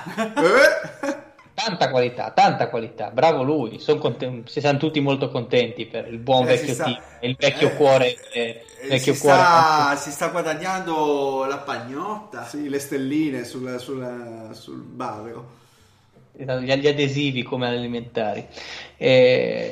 No, niente, esatto, cioè, nel senso, quando in un contesto in cui deve fare il giocatore di sistema in una squadra ben allenata, perché comunque Dallas ha uno dei migliori 5 allenatori dell'NBA, credo, adesso non mi metto qua a fare i conti, si trova nel suo, cioè non deve prendersi delle responsabilità offensive troppo marcate, non deve fare il caprone, il famoso capra ball.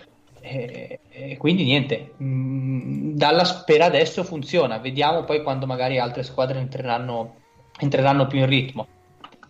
Dio, il dato dell'advance, tornando al discorso di Porzingis, non è per niente favorevole, non è positivissimo se dovessimo andare a vedere le advance, perché quando è in campo è meno 5.6 nel differenziale, nel net rating, e quando è fuori è più 26, quindi sì, esatto. Vuol dire che è un disastro in realtà Porzingis, se dovessimo affidarci solamente a queste statistiche.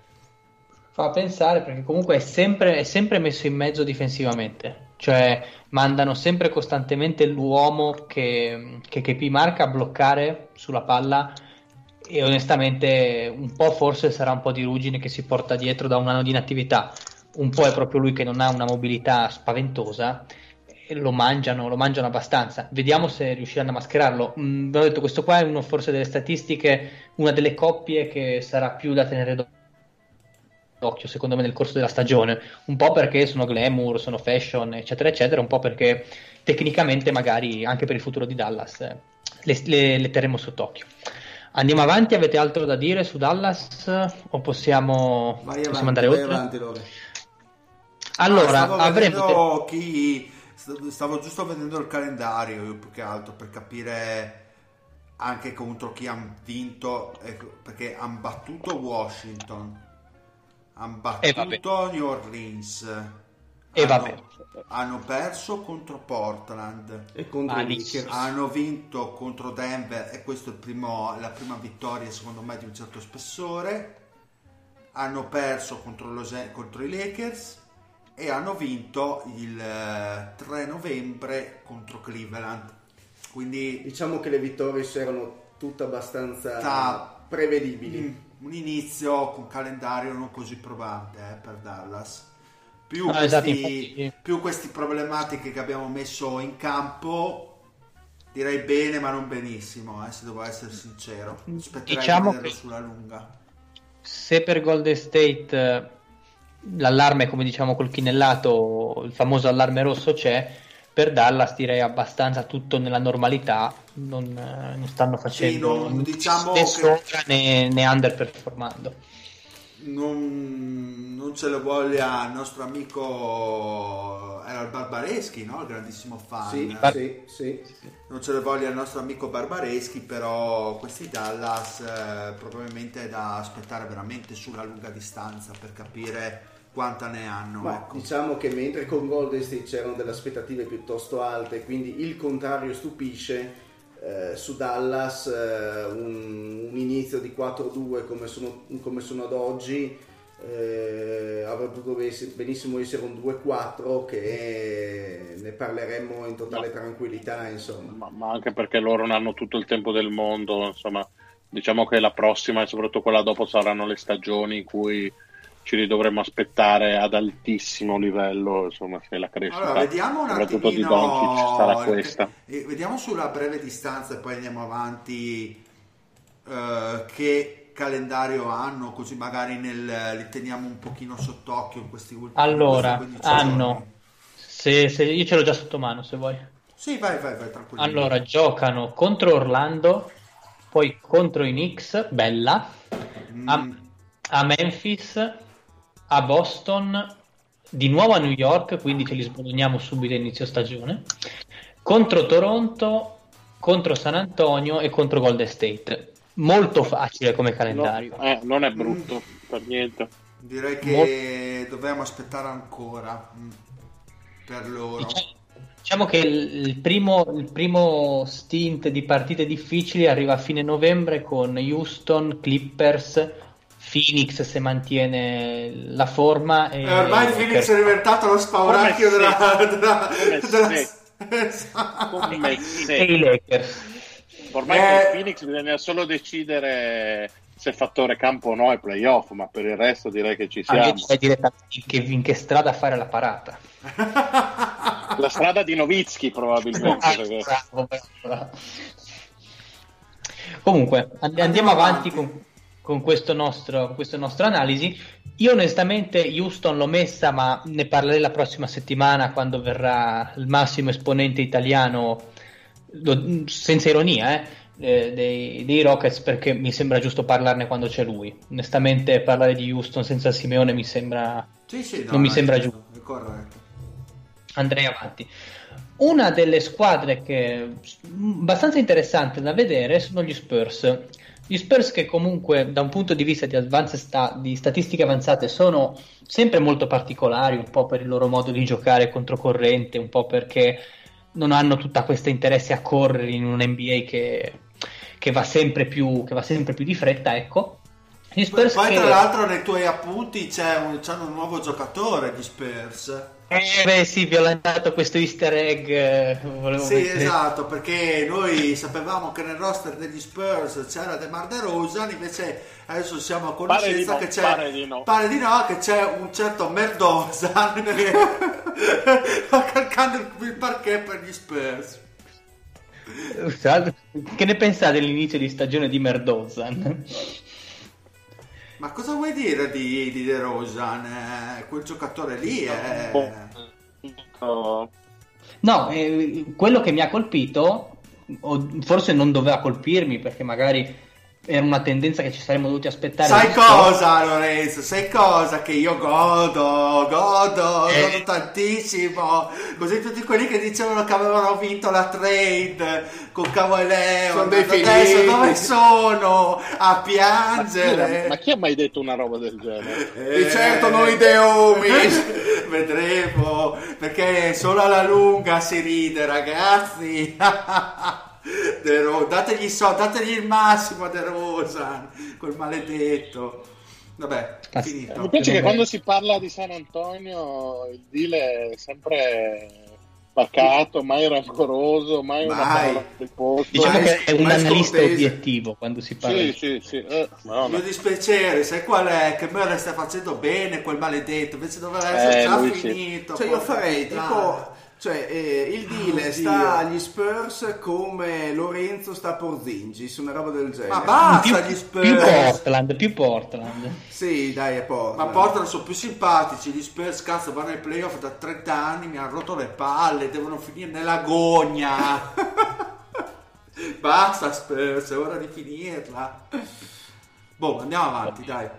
Comunque, quello che emerge dalle statistiche degli Spurs, che dicevo che inizialmente mi ha sorpreso, però ripensandoci a mente fredda, facendo un attimo due valutazioni, non è così, è che il quintetto titolare sembra fare molto più fatica invece della panchina. Cioè gli Spurs hanno una panchina molto molto buona, molto ficcante, per usare un termine. Beh, però lo dicevamo anche in fase di presentazione che la profondità era una delle loro armi, soprattutto tra le guardie. E infatti poi secondo me a livello difensivo il backcourt è tanta roba. Sì. Ne emerge infatti che il duo più pagato degli Spurs, cioè DeRozan e Aldridge, sono i due giocatori peggiori forse per rating anche rispetto a quello che rappresentano. Si va da un meno 12 di DeRozan a un meno 24 di Aldridge come differenziale tra in and out, su un minutaggio che comunque già di un certo tipo è abbastanza considerevole, perché DeRozan ha giocato 200 minuti con gli Spurs in campo e Aldridge 194, quindi comunque sono già dei dati, delle tendenze abbastanza da considerare, se si pensa che più o meno questo è un sesto di stagione, un giocatore gioca circa 1200 minuti, quindi più o meno già è una linea netta. Quindi è un progetto che secondo voi non funziona? DeRozan lo rifirmeranno, magari gli rinnoveranno il contratto, Aldridge ormai è bollito, come li vedete? Mi chiedevo appunto, vedendo questo inizio di stagione, se gli Spurs del futuro hanno secondo voi come progetto quello di dare un altro piatto di minestra a DeRozan e di rinvestire ancora su Aldridge, che non me ne vogliano, un giocatore straordinario, bellissimo da vedere per come interpreta il basket in modo anacronistico, però sembra abbastanza la canna del gas.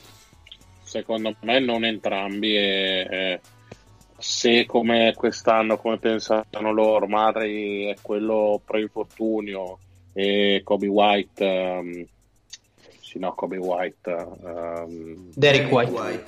White continua con la crescita, secondo me puntano su di loro, e tanti saluti. Però c'è da, secondo me, ribaltare la domanda, perché allora scusate, Aldridge quanto ha di contratto ancora?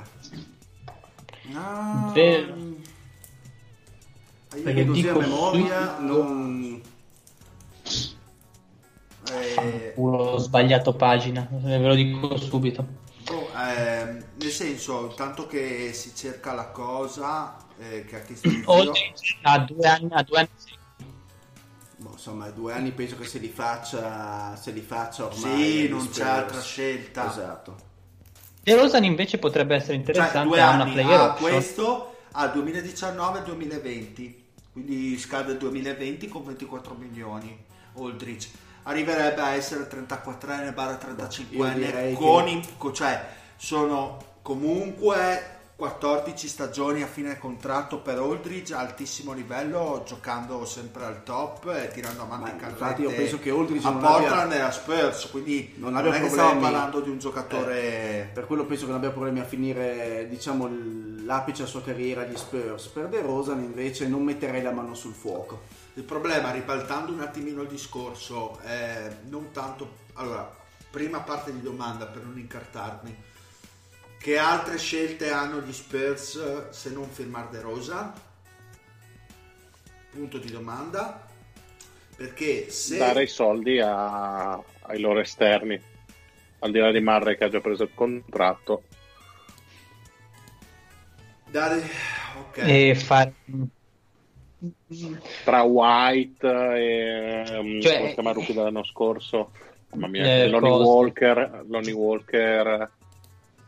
Allora, mi viene da dire, gli mancherebbe star power, però sarebbe come ammettere che DeRozan è uno star, cosa che non lo è.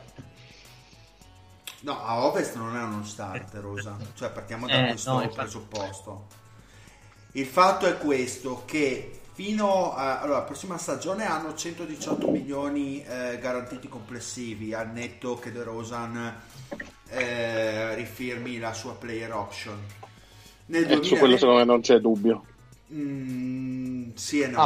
Senso, la mafia Spurs è la seconda parte di domanda, nel senso DeRozan, se per caso incredibile non dovesse firmare per gli Spurs, che mercato ha oggi? Come, cioè, più che altro non nel 2019 ma nel 2020, se non dovesse confermare la player option.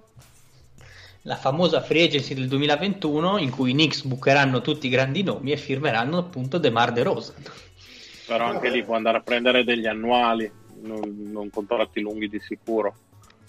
Oppure accetta di fare ring chaser e si taglia di un bel po' lo stipendio e l'ego e lo vediamo. Ma fare il sesto uomo da qualche parte. Allora, nel 2021-22...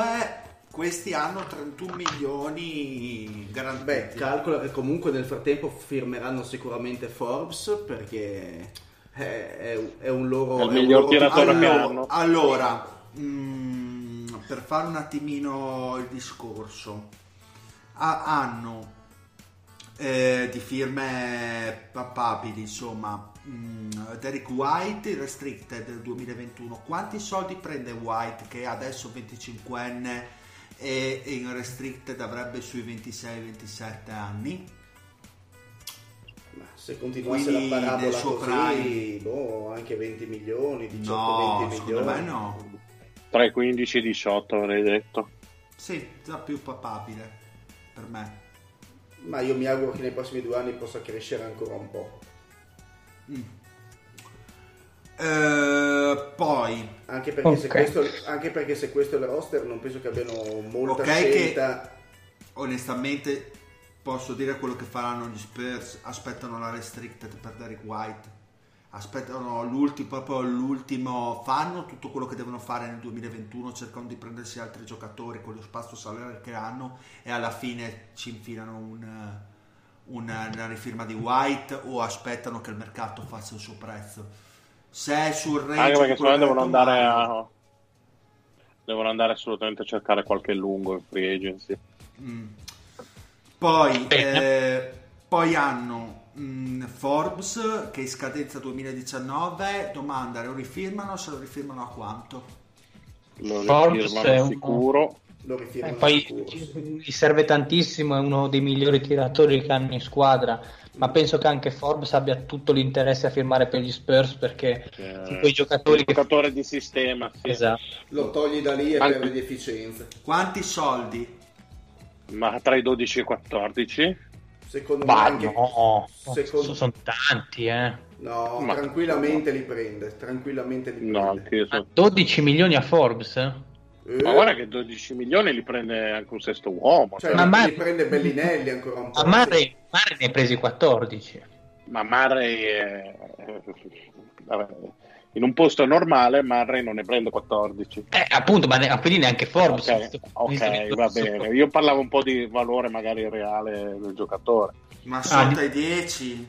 No, cioè una mid-level, quant'è la mid-level? Ma, 8 milioni, no? 8 e mezzo. Prende da noi 12 milioni Corey Joseph. Meritatissimi. Beh, no, gran giocatore, gran playmaker adesso. Hanno rifirmato. Ma ne prende 10 Satoransky, scusami, cioè nel senso. Nel senso, sì. Hanno avuto un colpaccio i Nets a far rifirmare Taurean Prince a 8 milioni e mezzo. Ma se dobbiamo prendere Forbes, e lì hanno avuto un bucio del culo fuori dal mondo. Però Forbes, per come sta prestazionando adesso, secondo me sui 12 può andare tranquillamente, anche perché, ripeto, alternative non ne hanno. Poi, andando avanti, Lonnie Walker è un problema che non si pone. Rudy Gay scadenza 2020. Rudy Gay, direi basta, no? Direi basta qualcosa. Una mid-level si prende Rudy Gay al massimo, sì. Ne avrebbe 35 quando scappa. Secondo me quindi molto minimo gli va di lusso a Rudy Gay dopo questo contratto, anche perché poi viene da da un infortunio, insomma, neanche un paio di leggermente sotto fa. Leggermente sotto la mid-level tipo DeMar Carroll che hanno quest'anno. Quanto prende? 7 milioni. Un triennale, secondo me meno. Okay, ma magari Toh si trova talmente bene che gli danno, che gli basta il minimo, il veteran minimum. Ma infatti non prende tanto più del minimo. Mm-hmm. E poi c'è il punto di domanda più grande, che è il nostro Nfandou Paì, che è il King, che è free agent quest'estate e che uscirà Regino, esatto. Regino free agent, deve un attimo valutare tutte le offerte che gli pioveranno addosso, copiose, ricche e abbondanti. Sentivo oggi che San Giovanni in Persiceto è la città in Italia con più alte riscossioni di tasse. Quindi Belinelli poi quest'anno ha 33 anni, voglio dire, sì, non è che vuole andare a prendere chissà cosa. Non credo proprio. Assolutamente. Allora, Aldridge, per finire il discorso, Aldridge scadenza 2020, quello è un grandissimo punto di domanda, perché io non so se rimane. 2021, scusate, io non so se rimane nel 2021, se magari mettono una squadra di un certo livello, lui si abbassa il contratto di un bel po', ovviamente. Ma dove vuoi che vada, che sarà terminato? Ma che ora è un 86, se non sbaglio, giusto? Ne ha 34. Ne ha 34, nel 2021 aveva 36, questo qua si beccherà... 85 addirittura. 8 milioni, 6 milioni, quel cazzo che sarà, farà la su una stagione... Rimane negli Spurs. Ma sì, rimane negli Spurs a fare il buffone, dai. Trey Lyles in scadenza 2020, lo buttano nella spazza. Umido. E poi Pertle invece è restricted dal 2020. Alto mostro, ma gli sta bene. Anche Portiglia nell'umido. Sì. Però è l'unico lungo che hanno, praticamente. Quello. Qualcuno lo dovrà tenere. Beh, ma cazzo, Marino, ne troveranno qualcuno dalla free agency, no? Forse magari devono puntare un po' su quello. Cioè tenere... non gioca adesso, Pertle, che non hanno centri. Gioca di merda. Comunque, facendo un attimino la somma, e poi andiamo avanti, gli Spurs devono, per forza di cose, si trovano veramente in una condizione in cui, secondo me, è meglio cercare di mantenere ancora per un par di anni DeRozan, magari con quei contratti alla Bill dove... mi fai ancora il 2020, mi fai anche il 2021, 2022 magari c'hai la player option e magari te ne puoi andare a fanculo, e vicino con gli spazi salariali però ci devono prendere qualcuno questi, un lungo possibilmente, perché Murray copre la point guard, DeRozan copre la shooting guard barra 3, un mestierante in ala magari riesce a trovarlo, il problema è che ti copre power forward con il Aldridge in calo e i centri che non hanno nessuno, quindi credo che sia questo un attimo per rispondere alla domanda di un quarto d'ora fa. Sono finiti Bene, dai, andiamo col finale, Lorenzo, dai, credo che abbiamo detto tutto, poi approfondiremo nelle prossime puntate altri dati. Lorenzo è morto. Peccato perché non ci serviva in questo momento. No, eccomi, ero mutato, stavo parlando a vuoto come un peone. Okay. Dicevo, siccome noi siamo campioni mondiali, olimpici, interplanetari di allungare il brodo, abbiamo pensato di proporvi un quizzone, a voi cari amici ascoltatori, un quizzone abbastanza nerd su quelle che sono le statistiche un po' più strane, un po' più simpatiche, ecco, che sono emerse in questa prime 2 settimane di stagione NBA 2019-2020. Io ho preparato... E senza niente in palio, è incredibile. La gloria.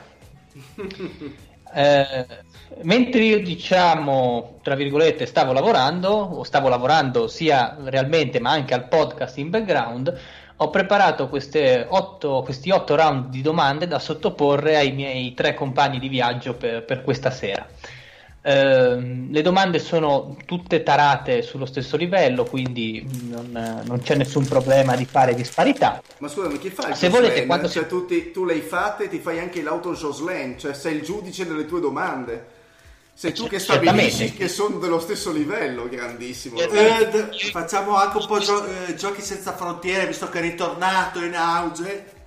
In questo momento io sono uno e trino, sono onnipotente, quindi decido io. Quindi sei Lorenzo, patri la Bibbia e anche... il maroccano, un'altra terra divinità. Esatto. La divinità del deserto. Che poi, scusa, mi vedo questa divinità del deserto, un po' come i bei racconti, le belle leggende, col beduino nel deserto, no? Che in cerca d'acqua, il miraggio... e vedere il sorriso del maroccano, e quando lo vede contemporaneamente anche la oasi, no? Quindi dà la buona fortuna e torna a casa con la pentola di denari e si mette a posto per la vita. Io invece me l'immaginavo, sei presente gemelli dei Cavalieri d'Oro, col faccione davanti quello del Lorenzo, ai lati quello dell'Eddie e del Pat. Grande saga di Gemini, sì. Grande. Uno dei migliori cattivi di sempre, cioè, mamma mia, tanta roba, tantissima roba per tutti quelli che ancora non hanno mai saga visto. Tanta roba, rispetto per saga. Vai. A differenza di quel coglione di Aldebaran, che insomma, è il peggior segno mai rappresentato nella storia, mannaggia a lui. Vabbè. Chi vuole partire?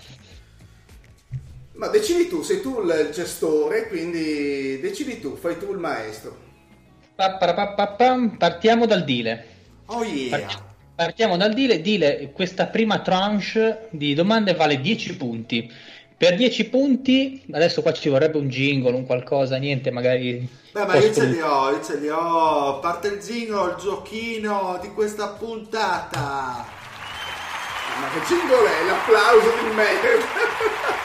Vabbè, comunque... Spoilerare. Un applauso, ma anche questo se vuoi, zio.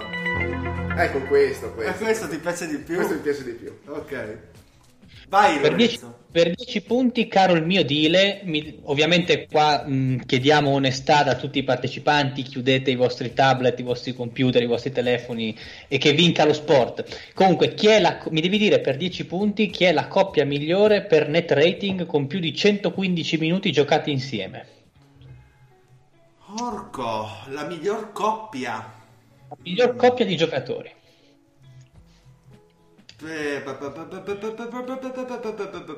Sto pensando, bisogna essere anche veloci, diciamo, certo. Anche la prima cosa che ci viene in mente, dai. Middleton e Antetokounmpo. Guarda, avrei detto uguale. Middleton e Antetokounmpo li avevo cercati per altri motivi, non stanno andando bene insieme. La risposta è Leonard Adebayo di Miami, con 21 di net rating. Porca puttana, sì, non avrei mai detto Meyers Leonard. Ho capito che si finisce a zero sto gioco. Sì, anch'io. Guarda, non li avrei detti, neanche, nonostante abbiamo fatto un sermone su Miami, non li avrei detto mai. Grazie al giudice supremo. Allora, ho pensato a Lillard e CJ McCallum, ho pensato a Donovan Mitchell Gobert, ma non a loro due. Pensavo. Adesso Marione, Marione, mi devi dire invece la miglior coppia difensiva con più di 115 minuti giocati. La miglior coppia offensiva, scusa, con più di 115 minuti giocati. Ma scusa, prima, quello di prima era il net rating puro. Il net rating. Allora, la miglior coppia offensiva. Una squadra che sta andando bene in attacco.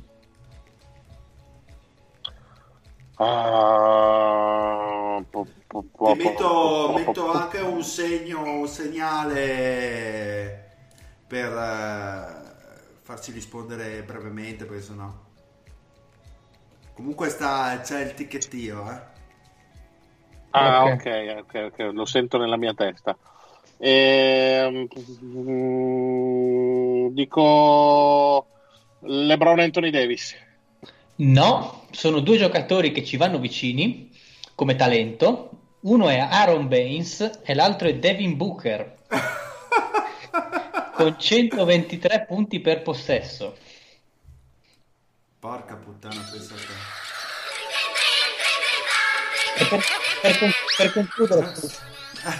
E per concludere questo primo giro di riscaldamento, poi dai prossimi introdurremo anche gli indizi, così magari faremo dei punti. Quindi non finiremo tutti a zero. Esatto. Lo zio mi deve dire quindi a sto punto la miglior coppia difensiva.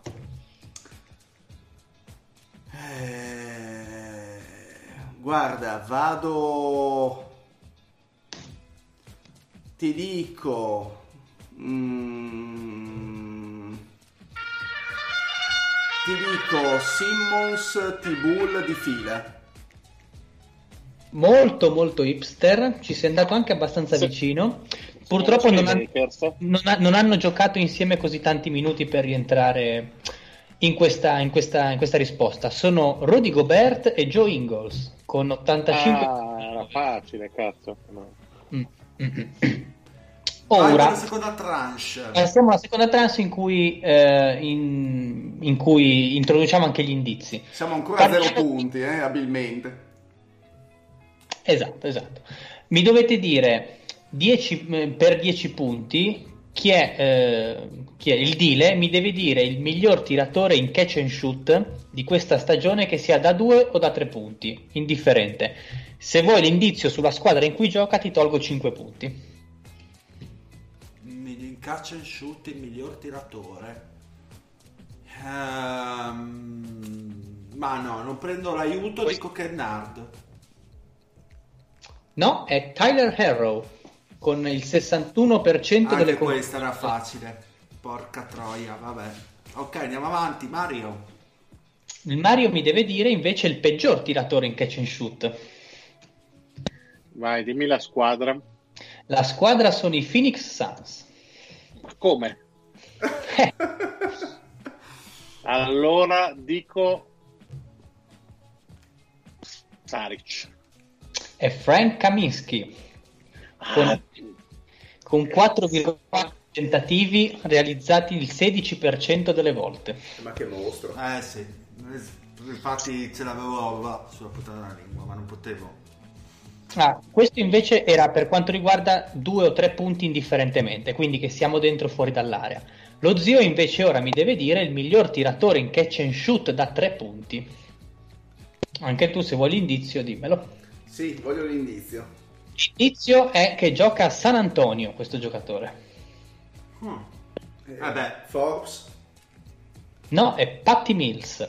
No, buh!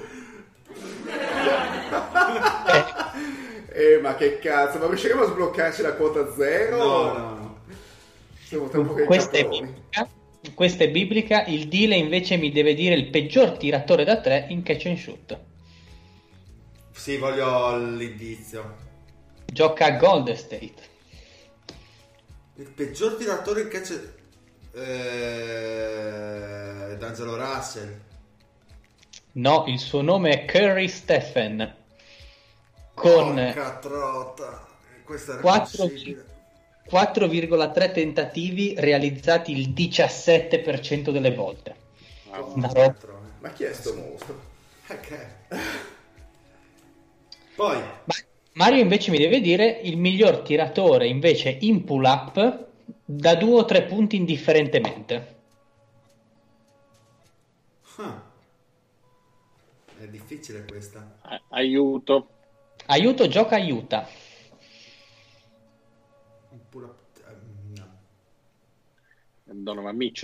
Donovan Mitchell, risposta esatta, mi fa. Grande Marione, sei l'orgoglio dei Homies. Avendo deciso fra lui e Conley, proprio lì per dire anche Conley. Ma sai che avrei detto Conley? Sei il nostro orgoglio, Marione, si vede che hai preparato. Ma secondo me Conley è la risposta alla prossima domanda, potrebbe essere. Indizio, zio. E infatti mi devi dire il peggiore, zio. Beh, squadra, aiutino. Conley. No, Conley. La squadra sono i NOLA, i New Orleans Pelicans. Di Conley lo stesso. Dai, il peggiore. Il pull-up jumper. Sempre pull-up, no? Sì, sempre pull-up. Lonzo? No, Jrue Holiday. Cazzo! Avrei detto anch'io Lonzo. Il 20%. Mamma mia, mi aveva passato per la mente Holiday, perché non è che stia brillando questa. Ho capito, ma non così male, non pensavo fosse così male. Allora, questo ultimo round di questa tranche introduciamo anche un altro indizio, perché sennò veramente il piatto dei punti piange. Quindi prima vi dico un indizio generale. Parla per loro, scusa. Vi dico un indizio generale sul giocatore e vi tolgo 3 punti e ve ne tolgo altri 2 se volete sapere anche la squadra, ok? Mm. Il miglior tiratore da 3 in pull up. Squadra? C'è il Dile. No, sì, prima c'ho l'indizio generico. Indizio generico. È famoso per le sue doti di rapper. È famoso per Lillard? Lillard, esatto. Ok, vai. 7 punti per te, grande. Cazzo, sì. Devo rispondere. Esatto. Mario? Mi devi dire invece il peggior tiratore in pull up da 3. Vai con l'indizio. Se la cava coi fornelli. Porco. È un indizio un po' tricky, un po'. Ibaka? No, James Harden. Ah, adesso ho capito. James Harden, il peggior tiratore da 3. Io pensavo quello del pene del coso lì, della toro. Pizza, cos'è? Ma considerare il cazzo. Comunque, per la cronaca, Harden sta tirando il 23% su 12 tentativi a partita. E segna 36 punti di media, comunque. Sì, esatto, quella è la cosa mitica. Sì, vabbè, ha un usage del 100% e tentativi saranno 80, tipo. No. Zio, per concludere, mi devi dire il miglior giocatore di post-up della stagione di qua fino ad ora. Dai, vai col primo indizio. Primo indizio, aspetta che ci devo pensare. Beh, no, forse era facile. Diciamo che prima di diventare All Star ha avuto una liaison con una nota cantante. Tristan Thompson? No, è diventato All Star Tristan Thompson? No. Comunque era Joel Embiid. Guarda, ce l'avevo lì e poi ho detto no, non può essere. Cioè, Joel Embiid o Jokic ci avrei detto io anche. Ma anche Towns, va bene. Comunque sta tirando il 66% dal post-up su 4 tentativi, che sono anche queste delle cifre molto molto scintillanti, ecco. Sì, direi di sì. Andiamo col terzo giro, anzi, e mi dovete dire, aspettate un attimo, 10 punti per ogni giocatore individuato. Dile il leader per assist potenziali dell'NBA. Solito discorso degli indizi, come volete gestirveli voi. Ma questa volta mi gioco la wild card, perché sono potenziali, hai detto? Assist potenziali, esatto. Rubio. Sapevo che... Invece no, è LeBron con 19,9. No!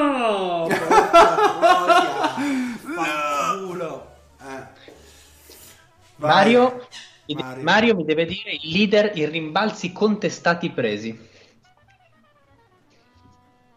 Ecco l'indizio. L'indizio è che viene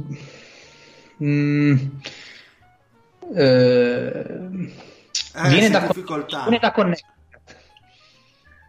Drummond con 8,4. Bravo Mario, è stata in là nella classifica primo. 7 punti. Invece lo zio mi deve dire il giocatore che fa più chilometri a partita. Primo aiuto? Primo aiuto, il padre era un ex giocatore. Secondo aiuto? Gioca a New York. Boh. Che cazzo è? C'è un attimo di... È un attimo di... No, non ti viene, ma è molto facile. Ma chi è? Cazzo è? Barrett? È Barrett. Barrett, boh. 5 punti per lo zio. Barrett che gioca 37 minuti e si fa 4,6 km a partita. Lo stanno spremendo come un cavallo. E durerà ancora 2 mesi, presumo. Esatto, più o meno. Ora, adesso andiamo un po' molto velocemente con qualche statistica di squadra, quindi stiamo parlando di squadra, non più di giocatori, quindi magari è un po' più facile individuare la risposta esatta. Il Dile mi deve dire la squadra migliore e peggiore a difendere i 3 punti. 10 punti per ogni squadra individuata, 5 bonus se si indovinano tutti e 2.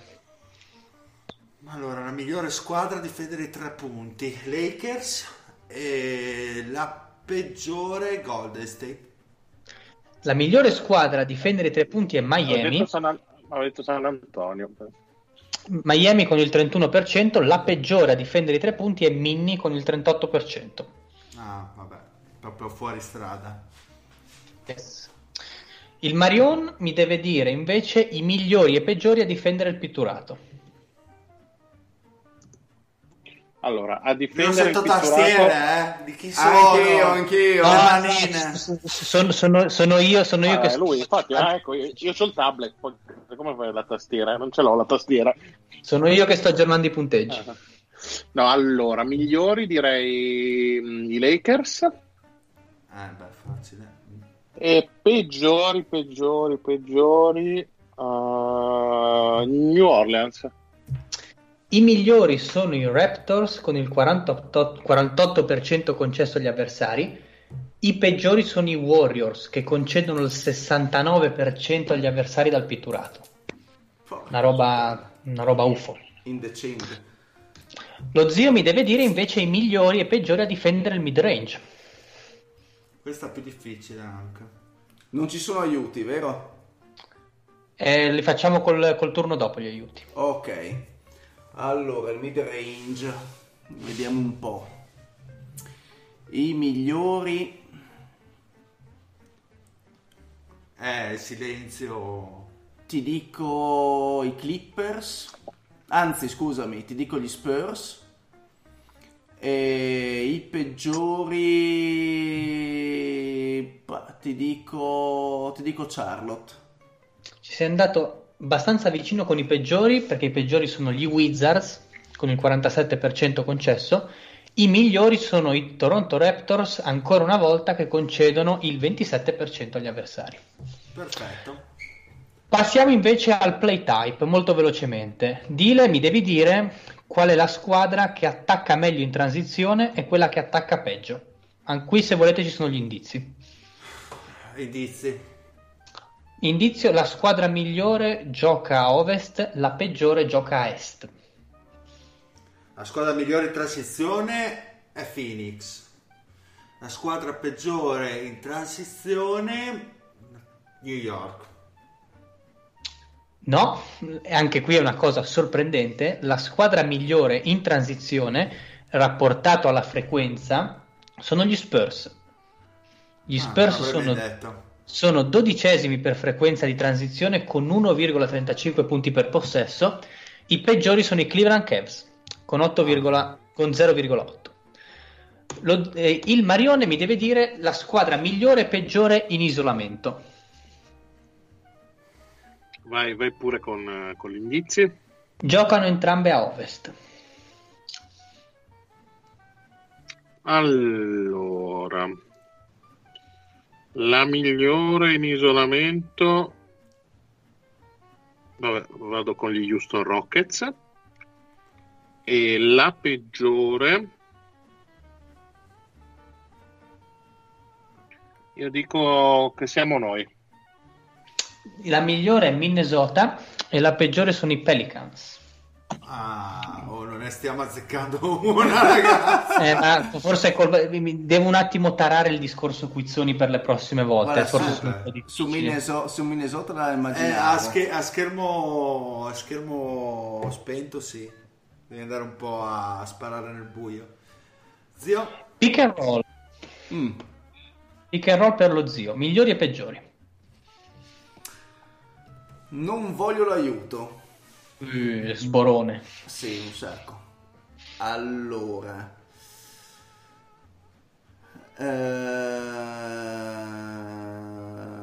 peggiori, anzi migliori ti dico fila e peggiore Washington. Allora, non so qua se introdurre il malus o no, perché Fila è la peggiore squadra dell'NBA a giocare il pick and roll. Beh, sì, secondo me... Sei un po' confuso lo zio. Per il malus. Vado a zero, torno, mi autopunisco e vado a zero. Mentre la migliore è Milwaukee. Ha voluto fare lo sborone, come al solito stai punito. Esatto. Dallas come è messa? Dallas perché il problema gioca tanto sul ball handler, ha delle statistiche molto alte sul ball handler e mediocri sul rollante. Ok, siamo alla fine? Volete parlare ancora di... c'è l'ultimo che potrebbe ribaltare tutto. Oh, vai. Allora, per 10 punti Dile mi devi dire la squadra con il quartetto più pericoloso offensivamente. Sono 10 punti se mi dici la squadra, più un punto per ogni giocatore del quartetto indovinato. C'è un indizio? Anche qua volendo c'è l'indizio. Ok, vai. L'indizio è Pacific Division. È il quartetto migliore, Pacific Division. Prima dimmi solo la squadra. Clippers? Non sono i Clippers, sono i Sacramento Kings. Sì, non ti ho preso però, Adesso mi devi dire i 4 elementi. Darren Fox, Bogdanovic, Hild. Ma c'è Holmes in mezzo. Holmes. Vabbè, ne hai beccati 2 su 4. Mi fido di... Quanti dovevo dirne? 4? Devi dirne, ne hai beccati 2 su 4. Okay. Il quartetto è Bielitsa, Barnes, Holmes e Buddy Hield. Giocano 62 minuti insieme e generano 128 punti su 100 possessi. Incredibile, Madonna. Non avrei mai detto sta gente, né Barnes, né Bielitsa. Ma sei sicuro? Hai letto bene? Sì, infatti, ve l'ho detto che ci sono delle statistiche strane che sono uscite. La squadra, Mario, con il quartetto più pericoloso difensivamente. Vai, aiuto. Southeast. Allora, Southeast.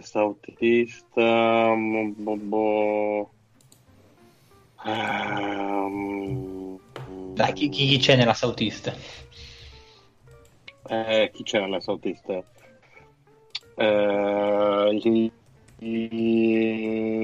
Sto pensando tra Sixers e Bucks. No. Southeast, Mario, non ci sono né Sixers né Bucks. Southeast. Sì, vabbè. Sì, scusa. Sono andato. Allora ti dico no, Miami. Ah, Miami, ok, bravo. Per 4 punti mi devi dire i componenti di questo quartetto. A difensivo hai detto? Difensivo. Allora, Winslow,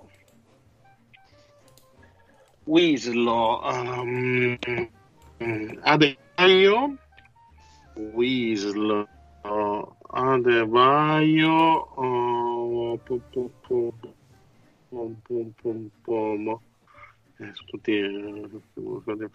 beh, ne hai parlato benissimo di Leonard prima, e l'ultimo Jimmy Butler. 3 su 4 li hai presi tutti tranne Winslow, che non c'è, al suo posto c'è Kendrick Nunn. Okay.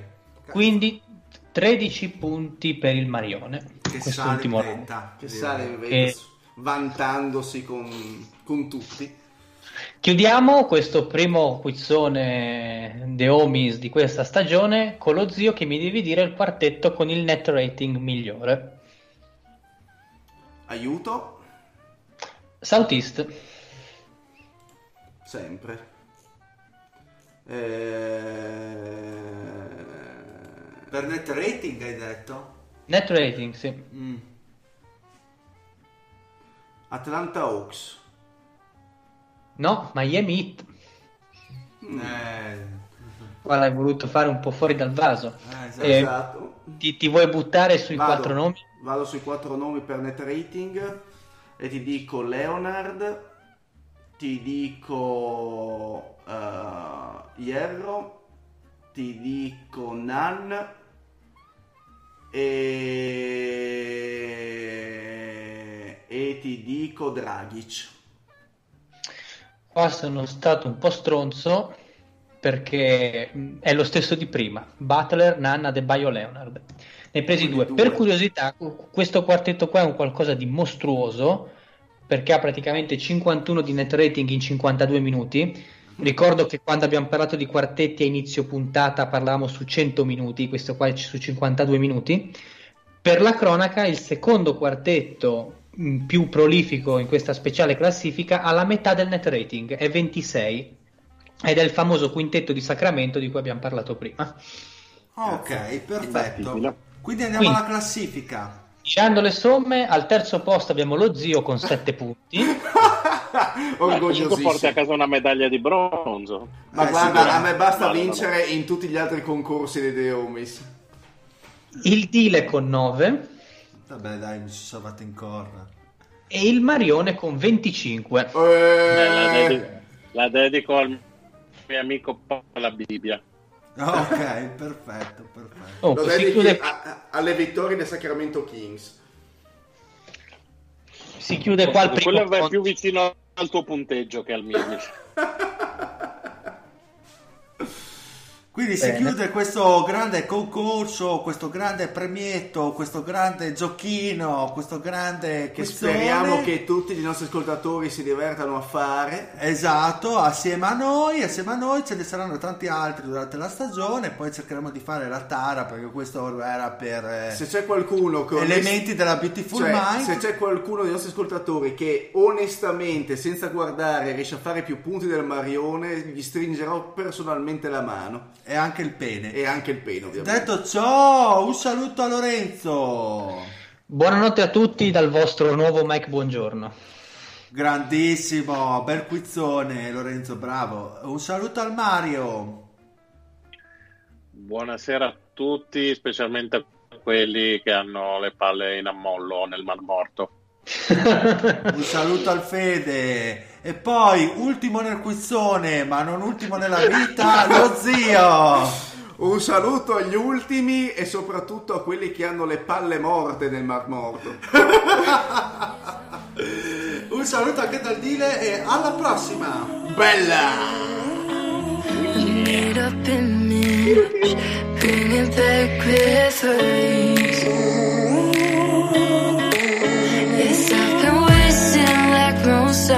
Left by champions in strife. I wanna take back the hours we last singing lullabies. Oh, no one's tired.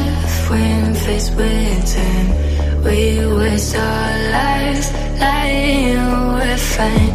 We step on a knife to pass that time. We waste our lives lying, we're fine.